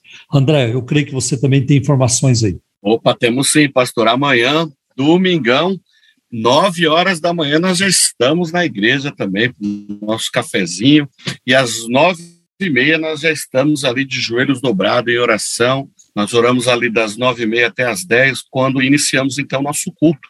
E você é convidado a estar conosco, você que está na região aqui da Zona Oeste de São Paulo, Lapa, Carapicuí, Bosasco, Barueri, Alfaville, Jandira, Santana de Parnaíba, até mesmo aí em São Paulo, nas regiões aí do Jabaquara, São Judas, Diadema, todos os caminhos trazem até Osasco. Você é nosso convidado a estar conosco amanhã a partir das nove e meia. Então já estamos ali na igreja orando e em seguida o nosso culto. E para você que não puder estar conosco, acesse as nossas redes sociais, o youtube.com barra ICT Osasco e o facebook.com barra ICT Osasco, onde transmitimos ah, online os nossos cultos. Também na quarta-feira, às 20 horas, temos reunião e também transmitido pelo nosso, pelas nossas redes sociais. Nas quartas-feiras nós temos um estudo bíblico, ah, estamos estudando sobre a supremacia da palavra de Deus, na né, supremacia da Bíblia, e tem sido uma bênção. Venha estar conosco. Né? Nossas atividades, como eu já mencionei, todas são é, também transmitidas aí pelas nossas redes sociais e vai ser uma alegria receber você e sua família. Todos os nossos cultos, nós temos atividades para as crianças também, temos aula, ensino bíblico para elas, vai ser uma alegria receber vocês. Estamos na rua Açucena, número 670, aqui no Jardim das Flores, bem pertinho do, do fórum aqui de Osasco, pertinho da Autonomista, da estação de trem Comandante Sampaio. Então, venha estar conosco, que vai ser uma alegria muito grande receber você e toda a sua família. Quero aproveitar também aqui e falar para você que está aí na região de Campinas, Americanópolis, ah, Limeira, Cordeirópolis, Olambra, Americana, né, também, que você falou, né? Americana, isso, americana. Uhum. Nós temos a nossa igreja ali também em Cosmópolis, a ICT Paulínia. Cosmópolis. Paulínia ali é a região de Paulínia também, exatamente, está tudo ali perto, né, pastor? É, Arthur Nogueira. Então, você que está nesta região, venha nos visitar. Nós estamos ali, a ICT, a ICT Cosmópolis, está na rua Campinas, número 749. Ali as reuniões acontecem às terças e quintas, às 19h30, e aos domingos, ali em Cosmópolis, nós temos a Escola Bíblica Dominical às 9 horas, e às 19h30 nós temos o nosso culto. Ali o pastor Edivil, a Néia e toda a sua equipe estará ali de braços abertos para receber você e a sua família. Temos também a ICT em Perus, na rua Ilídio Figueiredo, número 439, na Vila Perus. Esta rua está próximo da estação de trem Perus da CPTM. Ali, as nossas, os nossos cultos acontecem às quartas-feiras, às 19h30, E aos domingos, às 10 horas, você que está ali na região, faça-nos uma visita. O irmão Azenilton e a sua família, a sua equipe, estará de braços abertos para recebê-los ali também. E temos a ICT Pirituba, ali o pastor Everaldo Cândido, a sua esposa Priscila, o Marquinhos, Janaína, o Kleber. Ali tem uma galera também fantástica para receber você e a sua família. A ICT Pirituba está na Avenida Paula Ferreira, número 2809, na Vila Pirituba, ali bem pertinho do shopping de Pirituba, né? Ali as reuniões acontecem às quartas-feiras, às 19h30, e aos domingos, às 10 horas da manhã. Então, você que estiver na região Zona Norte, Zona Oeste de São Paulo, Zona Sul e Zona Leste, interior de São Paulo, faça-nos uma visita, que nós ficaremos felizes com a sua presença. Que Deus nos abençoe.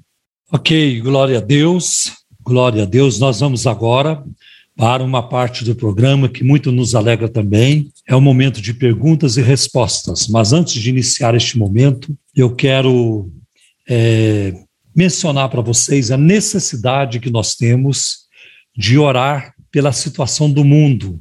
Neste momento, existe uma tensão entre a Rússia, Estados Unidos e a OTAN, né, que é a Organização OTAN. dos Países do Atlântico Norte, né, vários Isso. países europeus e algumas nações que se desvincularam da União Soviética lá no passado. Então, vamos orar por essa situação, para que Deus é, afaste qualquer, é, qualquer conflito, né, que, que não haja guerra, porque toda guerra implica em sofrimento, perdas, morte, sangue, é muito triste, famílias destroçadas, e nós não queremos isso.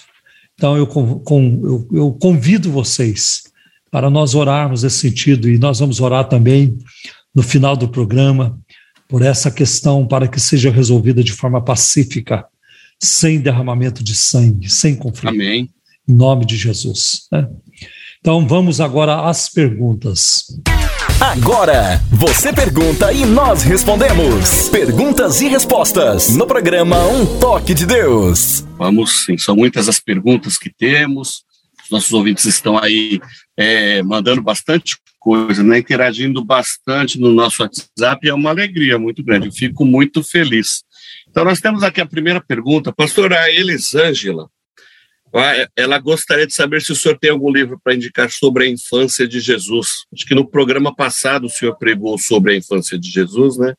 Eu acho que levantou, é, levantou aí alguma curiosidade. Olha, um livro específico não tem, porque a Bíblia não, tá, não trata da infância de Jesus. Né? Nós temos nós temos dois evangelhos, Mateus e Lucas que falam que tem alguns, alguns pormenores, alguns detalhes da anunciação, da, o anjo avisou Maria, José foi avisado em sonho que ele deveria receber Maria como esposa. Em Lucas, nós temos mais detalhes do que em Mateus. Né? Alguns momentos da infância de Cristo, quando ele é, foi com seus pais, fugiu para o Egito, porque Herodes queria matá-lo. E quando nós vamos ver Cristo, é, depois que ele volta do Egito, nós vamos vê-lo em Lucas capítulo 2, dá pelo versículo 48 em diante. Ele vai na festa da Páscoa em Jerusalém e nós vamos vê-lo entre os doutores, é, fazendo perguntas, respondendo perguntas, e eles ficaram maravilhados. Jesus é assim mesmo, ele deixa a gente maravilhado. É dessa forma. O tempo todo, o tempo todo. Então, o que, que a gente faz? A gente usa um comentário aqui, um comentário ali, porque não tem um livro específico. Eu até pensei num livro que talvez possa ajudar um pouco. É um livro, o livro se chama Cristo, Cristo Jesus Homem. Cristo Jesus Homem. O autor é Bruce, B-R-U-C-E. Bruce Ware. Ware se escreve assim, W-A-R, R de rato e E de elefante. A editora é a editora Fiel. Tá? Editora Fiel. Ele vai trazer uns dois, três capítulos que falam mais ou menos, né, do a Jesus crescendo em sabedoria, a depois Jesus crescendo, é, crescendo em fé. Parece que tem uns dois, três capítulos, né? E crescendo em sabedoria já falei. Então pode ser e, capacitado pelo Espírito. Então pode ser que a, ajude você. Para a pregação que eu fiz na semana passada, eu mesmo avisei, eu usei um livro do Oswald Sanders, que não tem em português, é o Cristo Incomparável.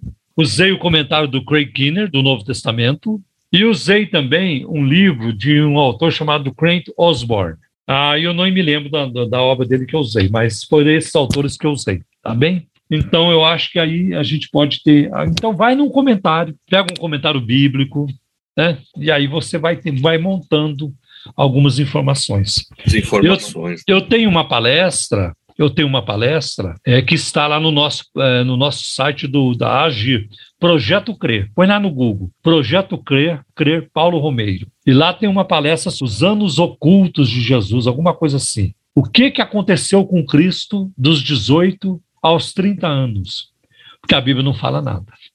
Mas eu, tenho, eu montei uma palestra sobre isso. Então, vai lá que você vai ter algumas informações interessantes. E, e, de fato, não tem livros assim porque nem Marcos e nem João falaram da infância dele. Né? E se alguém tinha que falar, eram eles. Né? Sim. É, Marcos e João. É a fonte, é, né? É, exatamente. Eles eram, estavam escrevendo sobre a pessoa dele. Mas mesmo Marcos e João não colocaram ênfase na infância de Jesus e nem falam do nascimento de Jesus. Tá? E aí, quando você vai para as cartas apostólicas, você não encontra a afirmação também.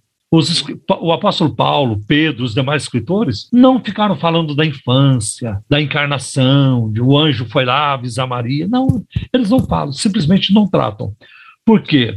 Para os apóstolos, para os, os, os escritores e pregadores do Novo Testamento, mais importante era a morte e a ressurreição de Jesus. Cristo morreu e ressuscitou. Essa era a tônica da pregação. Acho que é isso, André. Pois bem. Programa Um Toque de Deus. Um Toque de Deus. Deve estar correndo aqui. Vamos responder mais uma pergunta aqui do irmão Antônio Fernandes. Ele se denomina presbiteriano confuso. Ele gostaria de entender um pouquinho sobre Marcos 16, 16, onde diz o seguinte: Quem crer e for batizado será salvo, mas quem não crer será condenado. A pergunta dele é a respeito do pedobatismo. Um bebê ou uma criança ainda não teve como crer. Como então os presbiterianos praticam isso? Se vemos o batismo infantil apenas na Igreja Católica. Eles são católicos? Não estão errados? Não posso aceitar que uma criança é salva ou não pelo batismo, pois aprendi que o batismo não salva ninguém. Estou muito confuso e pronto para sair desta igreja. E bem, agora, pastor Paulo? É bem, então vamos lá. É, a reforma protestante, ela deu a Bíblia para o povo. Foi um dos grandes feitos de Lutero, quando lá pelo ano de 1520, quando ele estava isolado, escondido no castelo de, de uh, Wartburg. Então, ele traduziu ah, o Novo Testamento, que era o Novo Testamento de Erasmo de Roterdã. O Erasmo era um teólogo católico e o Lutero gostava muito dele. Depois, lá mais à frente, os dois vão se romper, porque Lutero esperava que Erasmo tomasse uma posição em relação a Roma e ele não tomou. É, eles acabaram rompendo. Mas ele pegou o Novo Testamento do Erasmo e ele traduziu para a língua alemã, na língua do povo acessível ao povo. Né? E dali para frente, Lutero começa a produzir muito. Lutero produzia tanto, e nessa época já existia a imprensa de Gutenberg, né, que facilitou a publicação em muito. Então, Lutero, é, ele produzia tanto que a, a, as máquinas não davam conta de produzir o que não de, davam conta, né? De, de, publicar o que ele produzia. Né? E Lutero tornou-se o pai da língua alemã. Então a reforma colocou a Bíblia na mão do povo. Então isso passa a ser o quê? Livre acesso. Guarde essa expressão. Agora a reforma promoveu o livre acesso. Só que não podemos confundir livre acesso com livre exame. Todo Sim. mundo, todo mundo pode ter uma Bíblia, mas ninguém pode é, interpretar do jeito que quiser. Não entenda assim. Do jeito que quer. Tem, tem regras, tem regras tem uma ciência chamada hermenêutica, que é a ciência da interpretação de textos, que nós aplicamos à Bíblia. tem parâmetros, tem limites. Né? Então, é, não é que cada um vai, vai é, interpretar de um jeito. Né? Por exemplo, todos nós sabemos de um pastor lá no estado do Espírito Santo, que ele leu lá no, no início do livro de Oséias, vai e casa com uma prostituta. E ele começou a trair a esposa dele. E quando ele foi questionado, ele diz: Eu estou obedecendo a Bíblia. A Bíblia mandou Oséias se envolver com uma prostituta e é o que eu estou fazendo. Estou obedecendo a palavra de Deus. Olha aí o absurdo. Olha o absurdo. Olha o livre exame. É. Não, desculpa, olha o, é, o livre exame. Então, o livre acesso, mas Aí o que, que aconteceu? A acessibilidade das escrituras produzida pela reforma levou, levou um grupo, e naquela época surgiu um grupo que não concordou com os ensinos de Lutero. E esse grupo está dentro daquilo que nós chamamos de a reforma radical. E é, um desses grupos se chamava os anabatistas, porque eles eram contra o batismo infantil, o pé do batismo. E eles se recusaram a permitir que seus filhos fossem batizados ainda crianças e a reenfatizar o batismo somente de crentes, de adultos, considerando-o como o único batismo existente no Novo Testamento. É, contatos com esse tipo de grupo em Amsterdã, em 1609, veio a confirmar a visão a respeito do batismo de dois homens, John Smith, né, isso aí é lá do ano 1618 a 1652, e de Thomas Reluis, de 1500, mais ou menos quando ele nasceu, 1616. Esses foram os primeiros batistas britânicos. Esses dois foram os primeiros batistas britânicos. Batistas porque batizam, né? Mas eles também não, não, eles também não aceitaram o batismo infantil. A tradição da Igreja Reformada deu destaque à ideia de que o batismo seria o sinal do novo pacto e que, portanto, as crianças deveriam ser admitidas à nova aliança tão cedo possível, quanto os meninos judeus eram admitidos à antiga aliança mediante a circuncisão. É, mas as meninas não eram circuncidadas. Né? E aí? É. O batismo, para eles, né, para, para, para os reformados, o batismo fortaleceria a fé, daria aos pais a certeza de que seus filhos estavam incorporados ao novo pacto e a criança daria o direito à aliança, mesmo sem, mesmo sem ter ainda consciência disso, tornando-se rica fonte de bênçãos e consolação à medida que a criança crescia. O Karl Barth, que é um grande teólogo né, da, da, da Suíça, da Basileia, nasceu na Basileia, Basileia. ele é chamado Velho da Basileia, né? o pai da neo-ortodoxia, escreveu uma obra monumental, né, a, dogmática. Então, ele, o Karl Barth, ele introduziu a questão do batismo na esfera do debate ecumênico, advogando a extinção do batismo infantil em favor unicamente do batismo dos crentes, do, em, em, em, favor unicamente do batismo dos crentes. Né? E aí, André, como os pentecostais, a maioria dos pentecostais são influenciados pela linha batista, então, é, tem aqui a declaração de fé da Assembleia de Deus sobre o batismo infantil. A declaração de fé a partir da página 129. Não praticamos o batismo infantil por não haver exemplo de batismo de crianças nas Escrituras e por não ser o batismo meio da graça, é, um meio da graça salvadora, ou sinal e selo da aliança, que substitui a circuncisão dos israelitas. Também por não ser possível a criança ter consciência de pecado, condição necessária para que ocorra arrependimento, condição necessária para que ocorra arrependimento. As crianças em estado pueril, quer dizer, infantil, não preenchem esses requisitos. Sobre a circuncisão, o pensamento cristão bíblico é: em Cristo Jesus, nem a circuncisão, nem a incircuncisão tem virtude alguma, mas sim o ser uma nova criatura. Gálatas 6, versículo 15. Cremos e ensinamos que o batismo é apenas para os que, primeiramente, se arrependem dos seus pecados e creem em Jesus, sendo também necessário pedir para ser batizado. Foi o que aconteceu com o Filipe, não, o Filipe eunuco de Candace, do Etíope, em Atos capítulo 8, versículos de 36 a 38. Dá uma lida para nós, André, por favor. Atos é, 8, versículo de 36 a 38. Certo, vamos lá. Atos 8, versículos 36 a 38.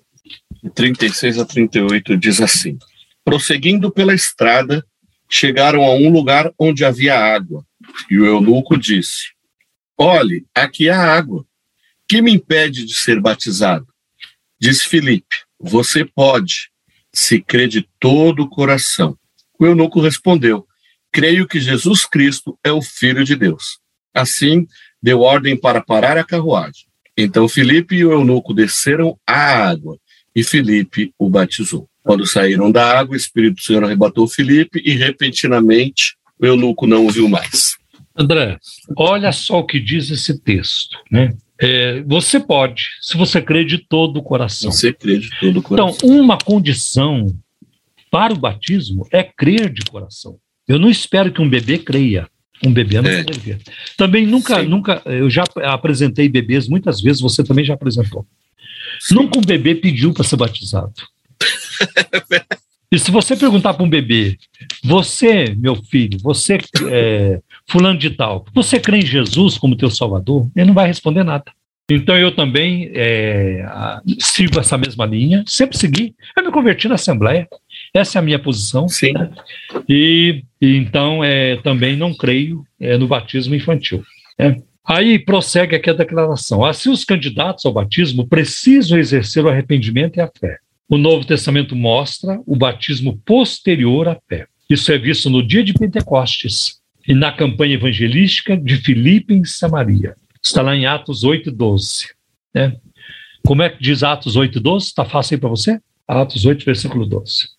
No entanto, quando Filipe lhes pregou as boas novas do reino de Deus e do nome de Jesus Cristo, creram nele e foram batizados, tanto homens como mulheres.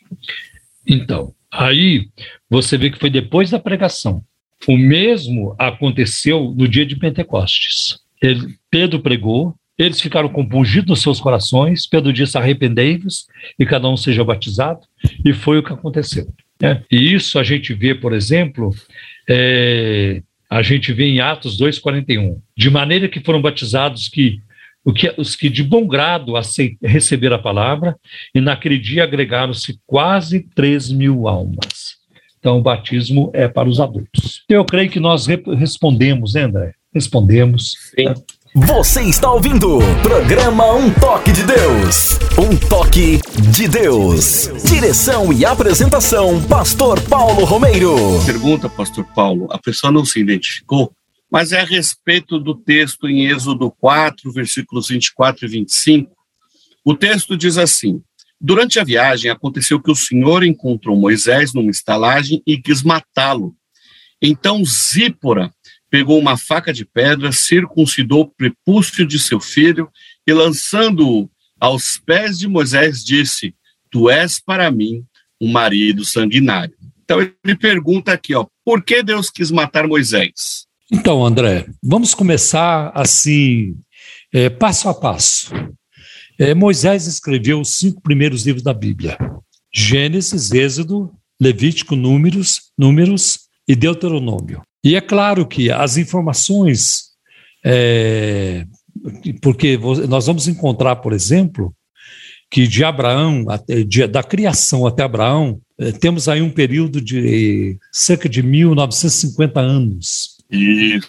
Depois de Abraão até Moisés, nós temos aí um período de mais em, em torno de 400 anos, 400 e tantos anos. Então é claro que Moisés não conheceu aquela turma do, do Gênesis. Então, as histórias eram passadas oralmente. Oralmente. Oralmente. Adão foi instruir seus filhos, seus filhos foram instruindo seus filhos, né? aí entre os netos, bisnetos, e assim sucessivamente. Quando chega em Moisés, Moisés então diz: não, precisa escrever isso. Precisa escrever, porque senão as coisas vão ficar muito distorcidas. Porque toda vez que a gente conta uma, uma, um relato, a gente não conta igual. Por exemplo, nós ouvimos agora há pouco, os ouvintes ouviram o meu testemunho de conversão. Mas quando eu penso naquilo que eu contei, ah, mas ficou de fora isso, ficou de fora aquilo. Um detalhe ou outro, né? Exatamente. Então, quando eu conto um relato da minha vida, eu creio que isso acontece com você também. Ah, um, um ministério que você exerceu, uma experiência que você viveu, um tempo que você passou num lugar fazendo alguma coisa, quando você conta aquilo, você não conta tudo. E você né, quando conta, nunca conta do mesmo jeito. Então, quando chegou em Moisés, Moisés disse: não, tem que escrever, tem que escrever. E assim Moisés escreveu ah, o Gênesis, o livro de Êxodo e até Deuteronômio, chamado Pentateuco, porque vem de penta, vem de isso. cinco. Né?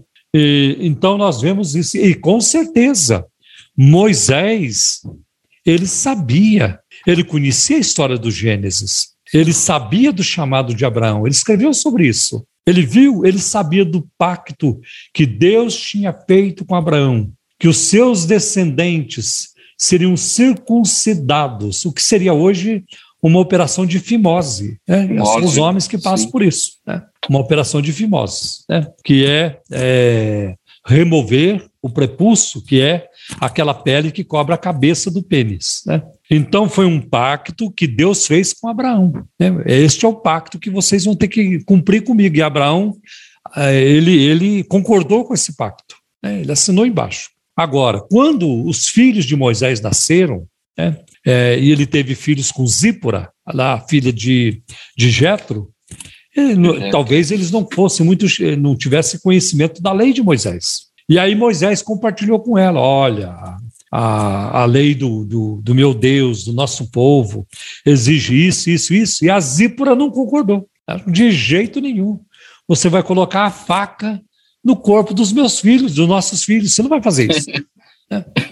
Você não vai fazer isso. Tá? Eu não permito que você faça isso. Então, quando eles estavam voltando, né, indo é, é, para o Egito, passando uma, numa estalagem, Deus então estava lá já para matar Moisés. E ela percebeu, a gente não sabe, não temos detalhes.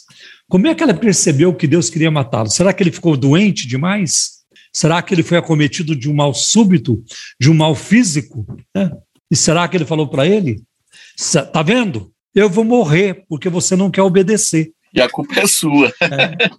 Aí, ela mesmo, ela nem, de, ela nem deixou para ele. Talvez ele estivesse impossibilitado. Ela mesma, mesma pegou a faca e circuncidou seus filhos, mas ela fez isso com raiva. Ela não fez isso com alegria. Tanto que ela o acusa. Você é para mim um marido sanguinário. Sanguinário. Um marido cruel, um marido sanguinário. Né? Eu vou é, colocar aqui para nós a resposta que o Norman Geisler ele passa no seu livro Manual Popular, quando ele trata dessa questão. É, a solução que o Geisler apresenta é essa. Primeiro, é claro que Moisés tinha sido escolhido pelo Senhor a fim de ser um instrumento para libertar o povo de Israel da escravidão egípcia e do poder de Faraó. Mas, por fazer parte do povo da aliança de Deus, Moisés era obrigado a circuncidar seus filhos no oitavo dia. Por uma razão ou outra, Moisés não tinha realizado o rito da circuncisão no seu filho que também fazia parte do povo da aliança do Senhor. Não era possível despermitir que o libertador de Israel, por ele escolhido a fim de representá-lo para o povo de Israel, não cumprisse os termos da aliança. Aparentemente, Deus tomou essa drástica medida para fazer com que Moisés lhe obedecesse, sabendo que Moisés, por si, não se dispunha a ir contra os desejos de sua mulher Zípora. Ela fez então a circuncisão, talvez porque Moisés estivesse impossibilitado devido a uma enfermidade que o Senhor tinha trazido sobre ele. Talvez. Assim que a circuncisão foi feita, o Senhor não mais procurou matar Moisés. Né? Se foi um mal físico, um mal súbito que ele teve, ele, ele se recuperou e ficou bem. Segundo, é, é óbvio que o Senhor poderia ter matado Moisés de repente, se esse fosse o seu intento nesse caso. Deus certamente possuía o poder para fazer isso de imediato. O que aconteceu indica claramente que o propósito de Deus era fazer com que Moisés cumprisse os seus deveres. Deus, obviamente, não queria matá-lo. O que pretendia era que Moisés obedecesse a sua lei e tivesse total compromisso com ela já que ele era aquele que estava para se tornar o grande instrumento de Deus, por meio de quem o Senhor iria dar a sua lei. Então, Moisés não tinha como fugir dessa aliança, porque essa aliança já havia sido feita com Abraão. E ele não podia quebrar essa aliança, porque isso redundaria também em maldição para o povo de Israel. Como é que ele seria o, Sim, né? o libertador do povo? Né? Então eu vejo. André, é, eu acho que nós respondemos essa pergunta, mas eu queria acrescentar um comentário. Rapaz, claro. eu acho que a pessoa de quem mais eu tenho inveja na Bíblia é Moisés. eu tenho muita inveja desse homem. Eu vou dizer para você por quê. Porque ele Sim. falava face a face com Deus. Com Deus, né? É. Você sabe que ele mesmo é, coloca isso, a Bíblia declara, né? O próprio Deus fala isso. Eu falo com Moisés como um amigo fala com seu amigo. E ele vê a minha semelhança. Moisés me vê. Claro que Moisés não tinha nunca teve uma visão completa de Deus enquanto ele esteve Sim. na terra.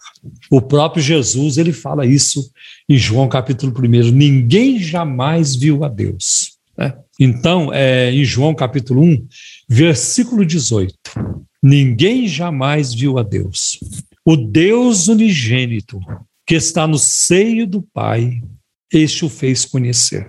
Conhecido. Então, o conhecimento que Jesus ele, ele, ele tinha de Deus quando ele estava aqui na terra, e o conhecimento que Jesus sempre teve de Deus nunca foi um conhecimento limitado. Jamais. O conhecimento que Jesus tinha do Pai era um conhecimento pleno. Né? Não credes que eu estou no Pai, o Pai está em mim, quem me vê a mim vê o Pai. Né? Então era um conhecimento pleno. Cristo nunca orou para conhecer mais a Deus. Nunca orou. Senhor, eu quero te conhecer mais. É. Isso cabe a nós. A nós o nosso exatamente. conhecimento, sim, de Deus foi afetado pela queda. Então você imagine Adão e Eva no paraíso, toda tarde, na viração do dia, o Senhor descia até o jardim do Éden. E a comunhão era completa. A comunhão era perfeita. Quando Deus chegava, eles não ficavam com medo, é, como aconteceu muitas vezes na Bíblia. Moisés ficou com medo, Abraão ficou com medo, Jeremias, Isaías ficou com medo, Pedro ficou com medo. Ah, então, nas manifestações de Deus, os seres humanos sempre ficaram com medo. Adão não. Adão, enquanto estava lá no Éden, no seu estado né, de é, que, fora do pecado, estado de graça, digamos assim, de inocência, ele nunca experimentou medo. Então, quando Deus chegava, a comunhão era perfeita. Né? Ele enxergava o Senhor. Não havia barreiras. Ele não tinha que pedir perdão de nada. Ele nem sentia necessidade. Era, era amigo de cá, amigo de lá. Era, era uma coisa que não dá para descrever. Não tem como descrever. O relacionamento de Adão e Eva com o Criador. Até que o pecado entrou. E aí zoou tudo. Aí foi, aí foi uma, um caos. Né? Então, nós vemos que Moisés ele tinha um relacionamento com Deus incrível, embora não fosse perfeito. Tanto que eu não creio que Moisés, enquanto esteve na terra, ele teve um conhecimento pleno de Deus e nenhuma criatura teve. Ninguém teve. Tá? Uma vez, é, Moisés pediu para Deus: Senhor, mostra-me a tua glória. E a resposta de Deus foi: Não, Moisés. Homem nenhum verá minha glória e viverá. E viverá. É, é. Nós temos que tomar cuidado até com as músicas que nós cantamos nas igrejas, né? Por exemplo, tem uma música que eles cantam, que a turma canta aí, acho que já cantamos na nossa igreja também, e é capaz de cantar ainda novamente na nossa igreja, né? é perigoso cantar. Né? E também, se estiver cantando, eu não vou mandar parar a música, não, não vou fazer isso, Sim. mas é uma música que não é adequada. Tá? É, eu contemplo toda a tua glória. Isso não é verdade. Isso não é verdade se Deus manifestasse a sua glória num dos nossos cultos, nós seríamos fulminados. Seríamos consumidos. Consumidos, é. fulminados. Está lá em Hebreus 12. O nosso Deus é um fogo consumidor. Então ele diz para Moisés: Homem algum viverá diante, verá a minha, a minha glória e viverá, não vive. Então, o que Isaías viu, o que, o que é, Moisés viu, o que Jacó viu lá no Vale de Jabó, tudo que eles foram, é, foram assim, umas manifestações limitadas de Deus. Não viram na plenitude, não viram na plenitude. Um dia nós veremos, um dia nós veremos. que está lá em 1 João capítulo 3. Como ele é, nós o veremos. Olha que maravilha. Né? Aí sim, nós não vamos sentir medo, não vamos ficar embaraçados com coisa alguma, não vamos ficar envergonhados, constrangidos. Nós vamos é deitar e rolar de tanta alegria. Glória a Deus. de Glória tanta alegria. Não tem como descrever, André. Verdade. Então, André, eu vejo. Ah, pode falar, meu filho. Ah, desculpa, eu vejo esse texto, né? Quando, quando Deus fala para Moisés: Ó, oh, você fique atento que eu vou passar e pela fenda da rocha você vai poder ver a minha bondade. E nós sabemos, né, que a rocha é um protótipo de Cristo. E hoje nós também estamos na mesma condição de Moisés, né? É. Pela rocha, né? É. Por Cristo nós podemos ver o Pai. Olha que Sim, coisa fantástica, linda é, isso daí, né? Exatamente, né? é. A nossa a percepção que nós temos de Deus, porque Cristo é a principal revelação do Pai. De Deus, exatamente. A principal revelação de Deus é Cristo. Né? E ele sendo o próprio Deus.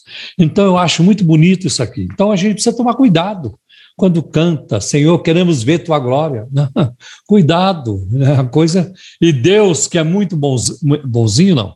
Deus é muito bom, maravilhoso, né?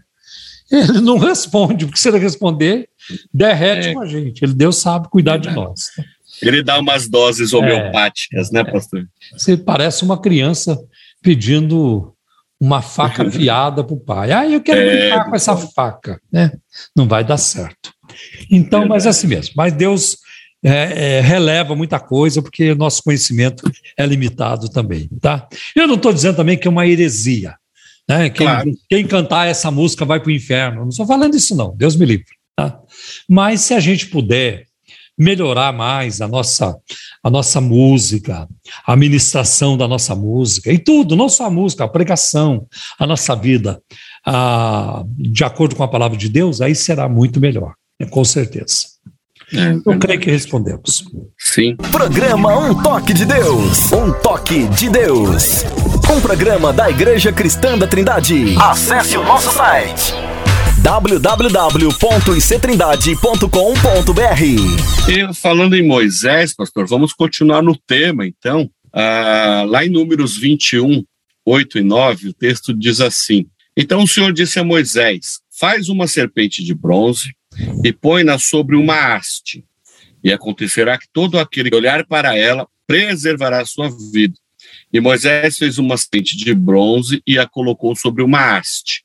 E acontecia que, quando uma serpente mordia alguém, a pessoa olhava para a serpente de bronze e sua vida era preservada.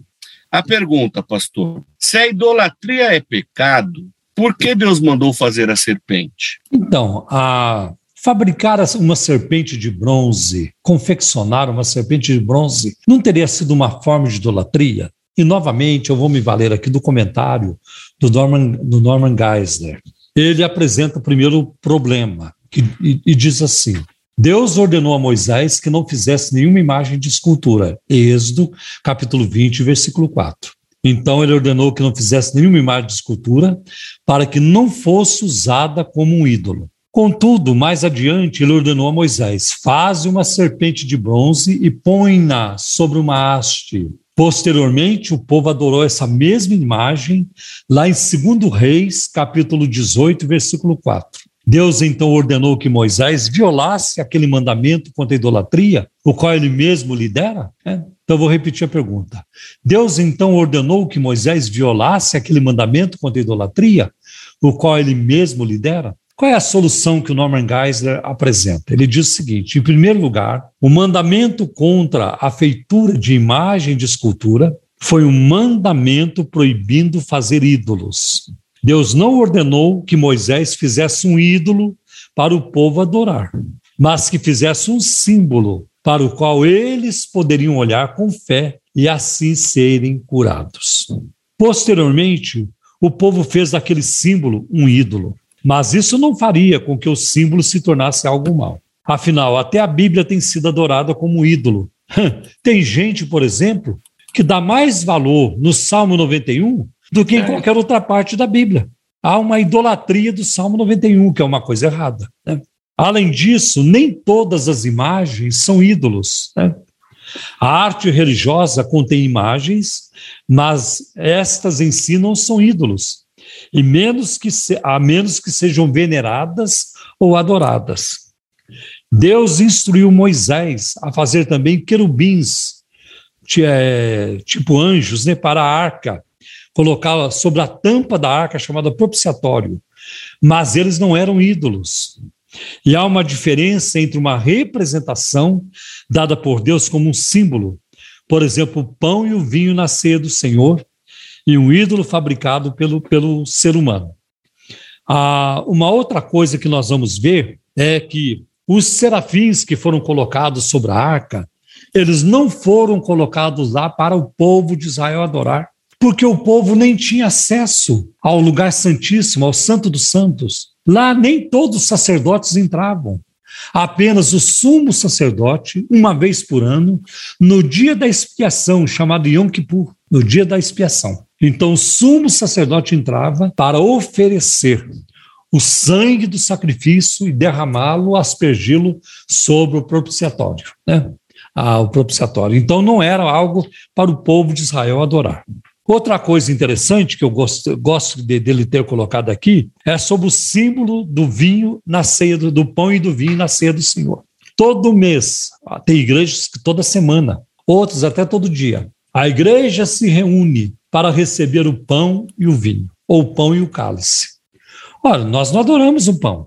Nossa, a ceia é para se lembrar do Senhor e não para glorificar o pão, glorificar o vinho, mas para exaltar Jesus. E muito importante isso. E uma outra coisa também que eu acho interessante é que em João capítulo 3, João escreve né, no seu evangelho, e ele se refere à serpente que foi, é, que foi levantada no deserto. E então ele apresenta essa serpente como um símbolo de Cristo. Olha que interessante. Eu vou ler aqui, ou você pode ler na NVI, é, João capítulo João capítulo 3, versículo 14 e 15. João capítulo 3, versículos 14 e 15. Diz assim: Da mesma forma como Moisés levantou a serpente no deserto, assim também é necessário que o filho do homem seja levantado, para que todo o que nele crer tenha a vida eterna. A serpente era, era símbolo de maldição. A serpente era símbolo de maldição. E na lei de Moisés está escrito: Maldito todo aquele que for levantado sob o madeiro, né, que for crucificado, que for levantado no madeiro. E Cristo foi. Por isso que em Gálatas, Paulo escreve que Cristo foi feito maldição no nosso lugar. Então a serpente no deserto era um símbolo de Cristo, apontava para Cristo. E o símbolo nunca é maior do que a substância, de maneira alguma. Você entendeu? Assim como os animais no Antigo Testamento, que foram mortos diariamente, apontavam para Cristo, aquela serpente também simbolizava Cristo. Quando nós olharmos para ele, colocar os olhos em Cristo com fé, nós seremos salvos, né? curados do pecado, né? curados da lepra do pecado. Assim como aquela turma, aquela gente lá em, lá em Êxodo foi curada de uma doença física. Né? Então eu creio que essa é a questão. Momento de oração.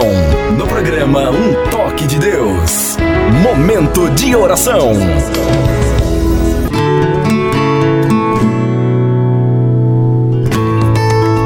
Então, nós vamos, neste momento, orar a Deus, pedindo as bênçãos de Deus sobre todos os nossos ouvintes e orar também pelas necessidades em geral. Oremos ao Senhor.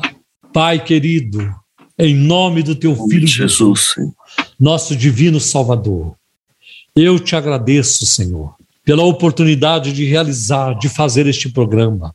E eu peço em nome de Jesus, Senhor faça esse programa chegar, Senhor, em, toda, em todos os cantos da terra, em milhões Sim, e milhões de ouvidos, para que se convertam a Ti, para que conheçam a Ti como único Senhor e Salvador.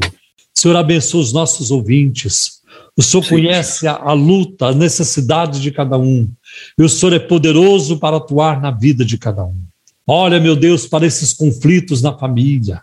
Senhor, os, os relacionamentos conjugais, as tensões, as lutas, as tentações e da vitória, Senhor. Repreende todo ataque do inimigo contra o teu povo, em nome de Jesus. Pai, nós também te pedimos pela situação de tensão, Senhor, entre a Ucrânia e a Rússia o envolvimento Sim, da OTAN, dos países europeus, como também dos Estados Unidos. Livra o mundo de uma tragédia, Senhor. É, Livra o mundo de um, de um conflito, Senhor. Livra, Senhor. Ajuda para que, haja, para que haja flexibilidade, para que haja compreensão, para que tudo se resolva, Senhor, pelas vias diplomáticas, em nome de Jesus. Afasta da humanidade todo este mal, Senhor, em nome de Jesus. Aleluia. Ai, cuida do teu povo, Senhor. Cuida, Senhor. Salva, Senhor, os perdidos.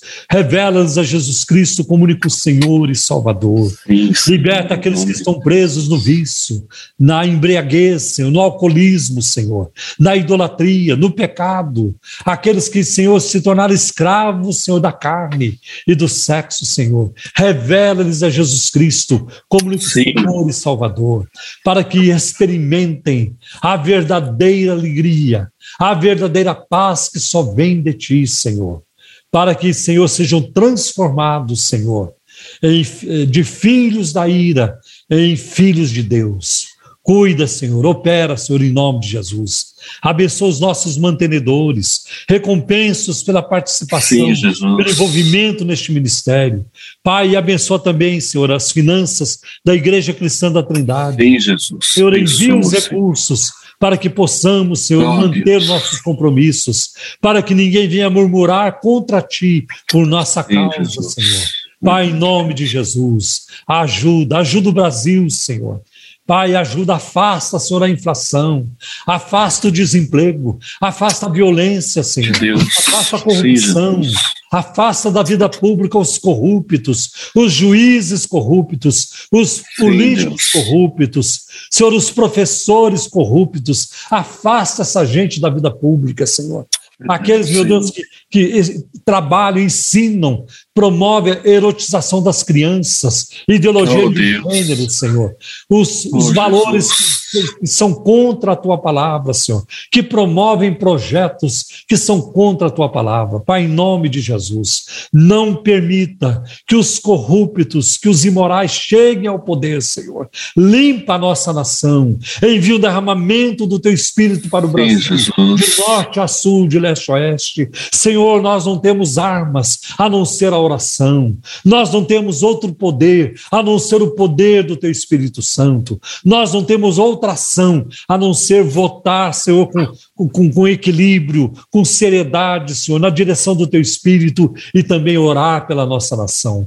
Cuida de nós, Sim. cuida do teu povo. Senhor, cura os enfermos, opera maravilhas, abre porta de emprego, Senhor. Faz coisas grandes na vida dos teus filhos. Nós te pedimos, Senhor, e pela fé te agradecemos também, em nome de Jesus. Amém. Aleluia. Glória a Deus. Deus abençoe a todos e até o próximo programa com a graça do Senhor. Programa Um Toque de Deus. Um Toque de Deus. Igreja Cristã da Trindade. Telefone 0 Operadora 11 3539 5919. Site www.ictrindade.com.br. Acabamos de apresentar programa Um Toque de Deus. Oferecimento Igreja Cristã da Trindade. Endereço Avenida Fagundes Filho, número 55, ao lado da estação do metrô São Judas. Um Toque de Deus. Apresentação Pastor Paulo Romeiro.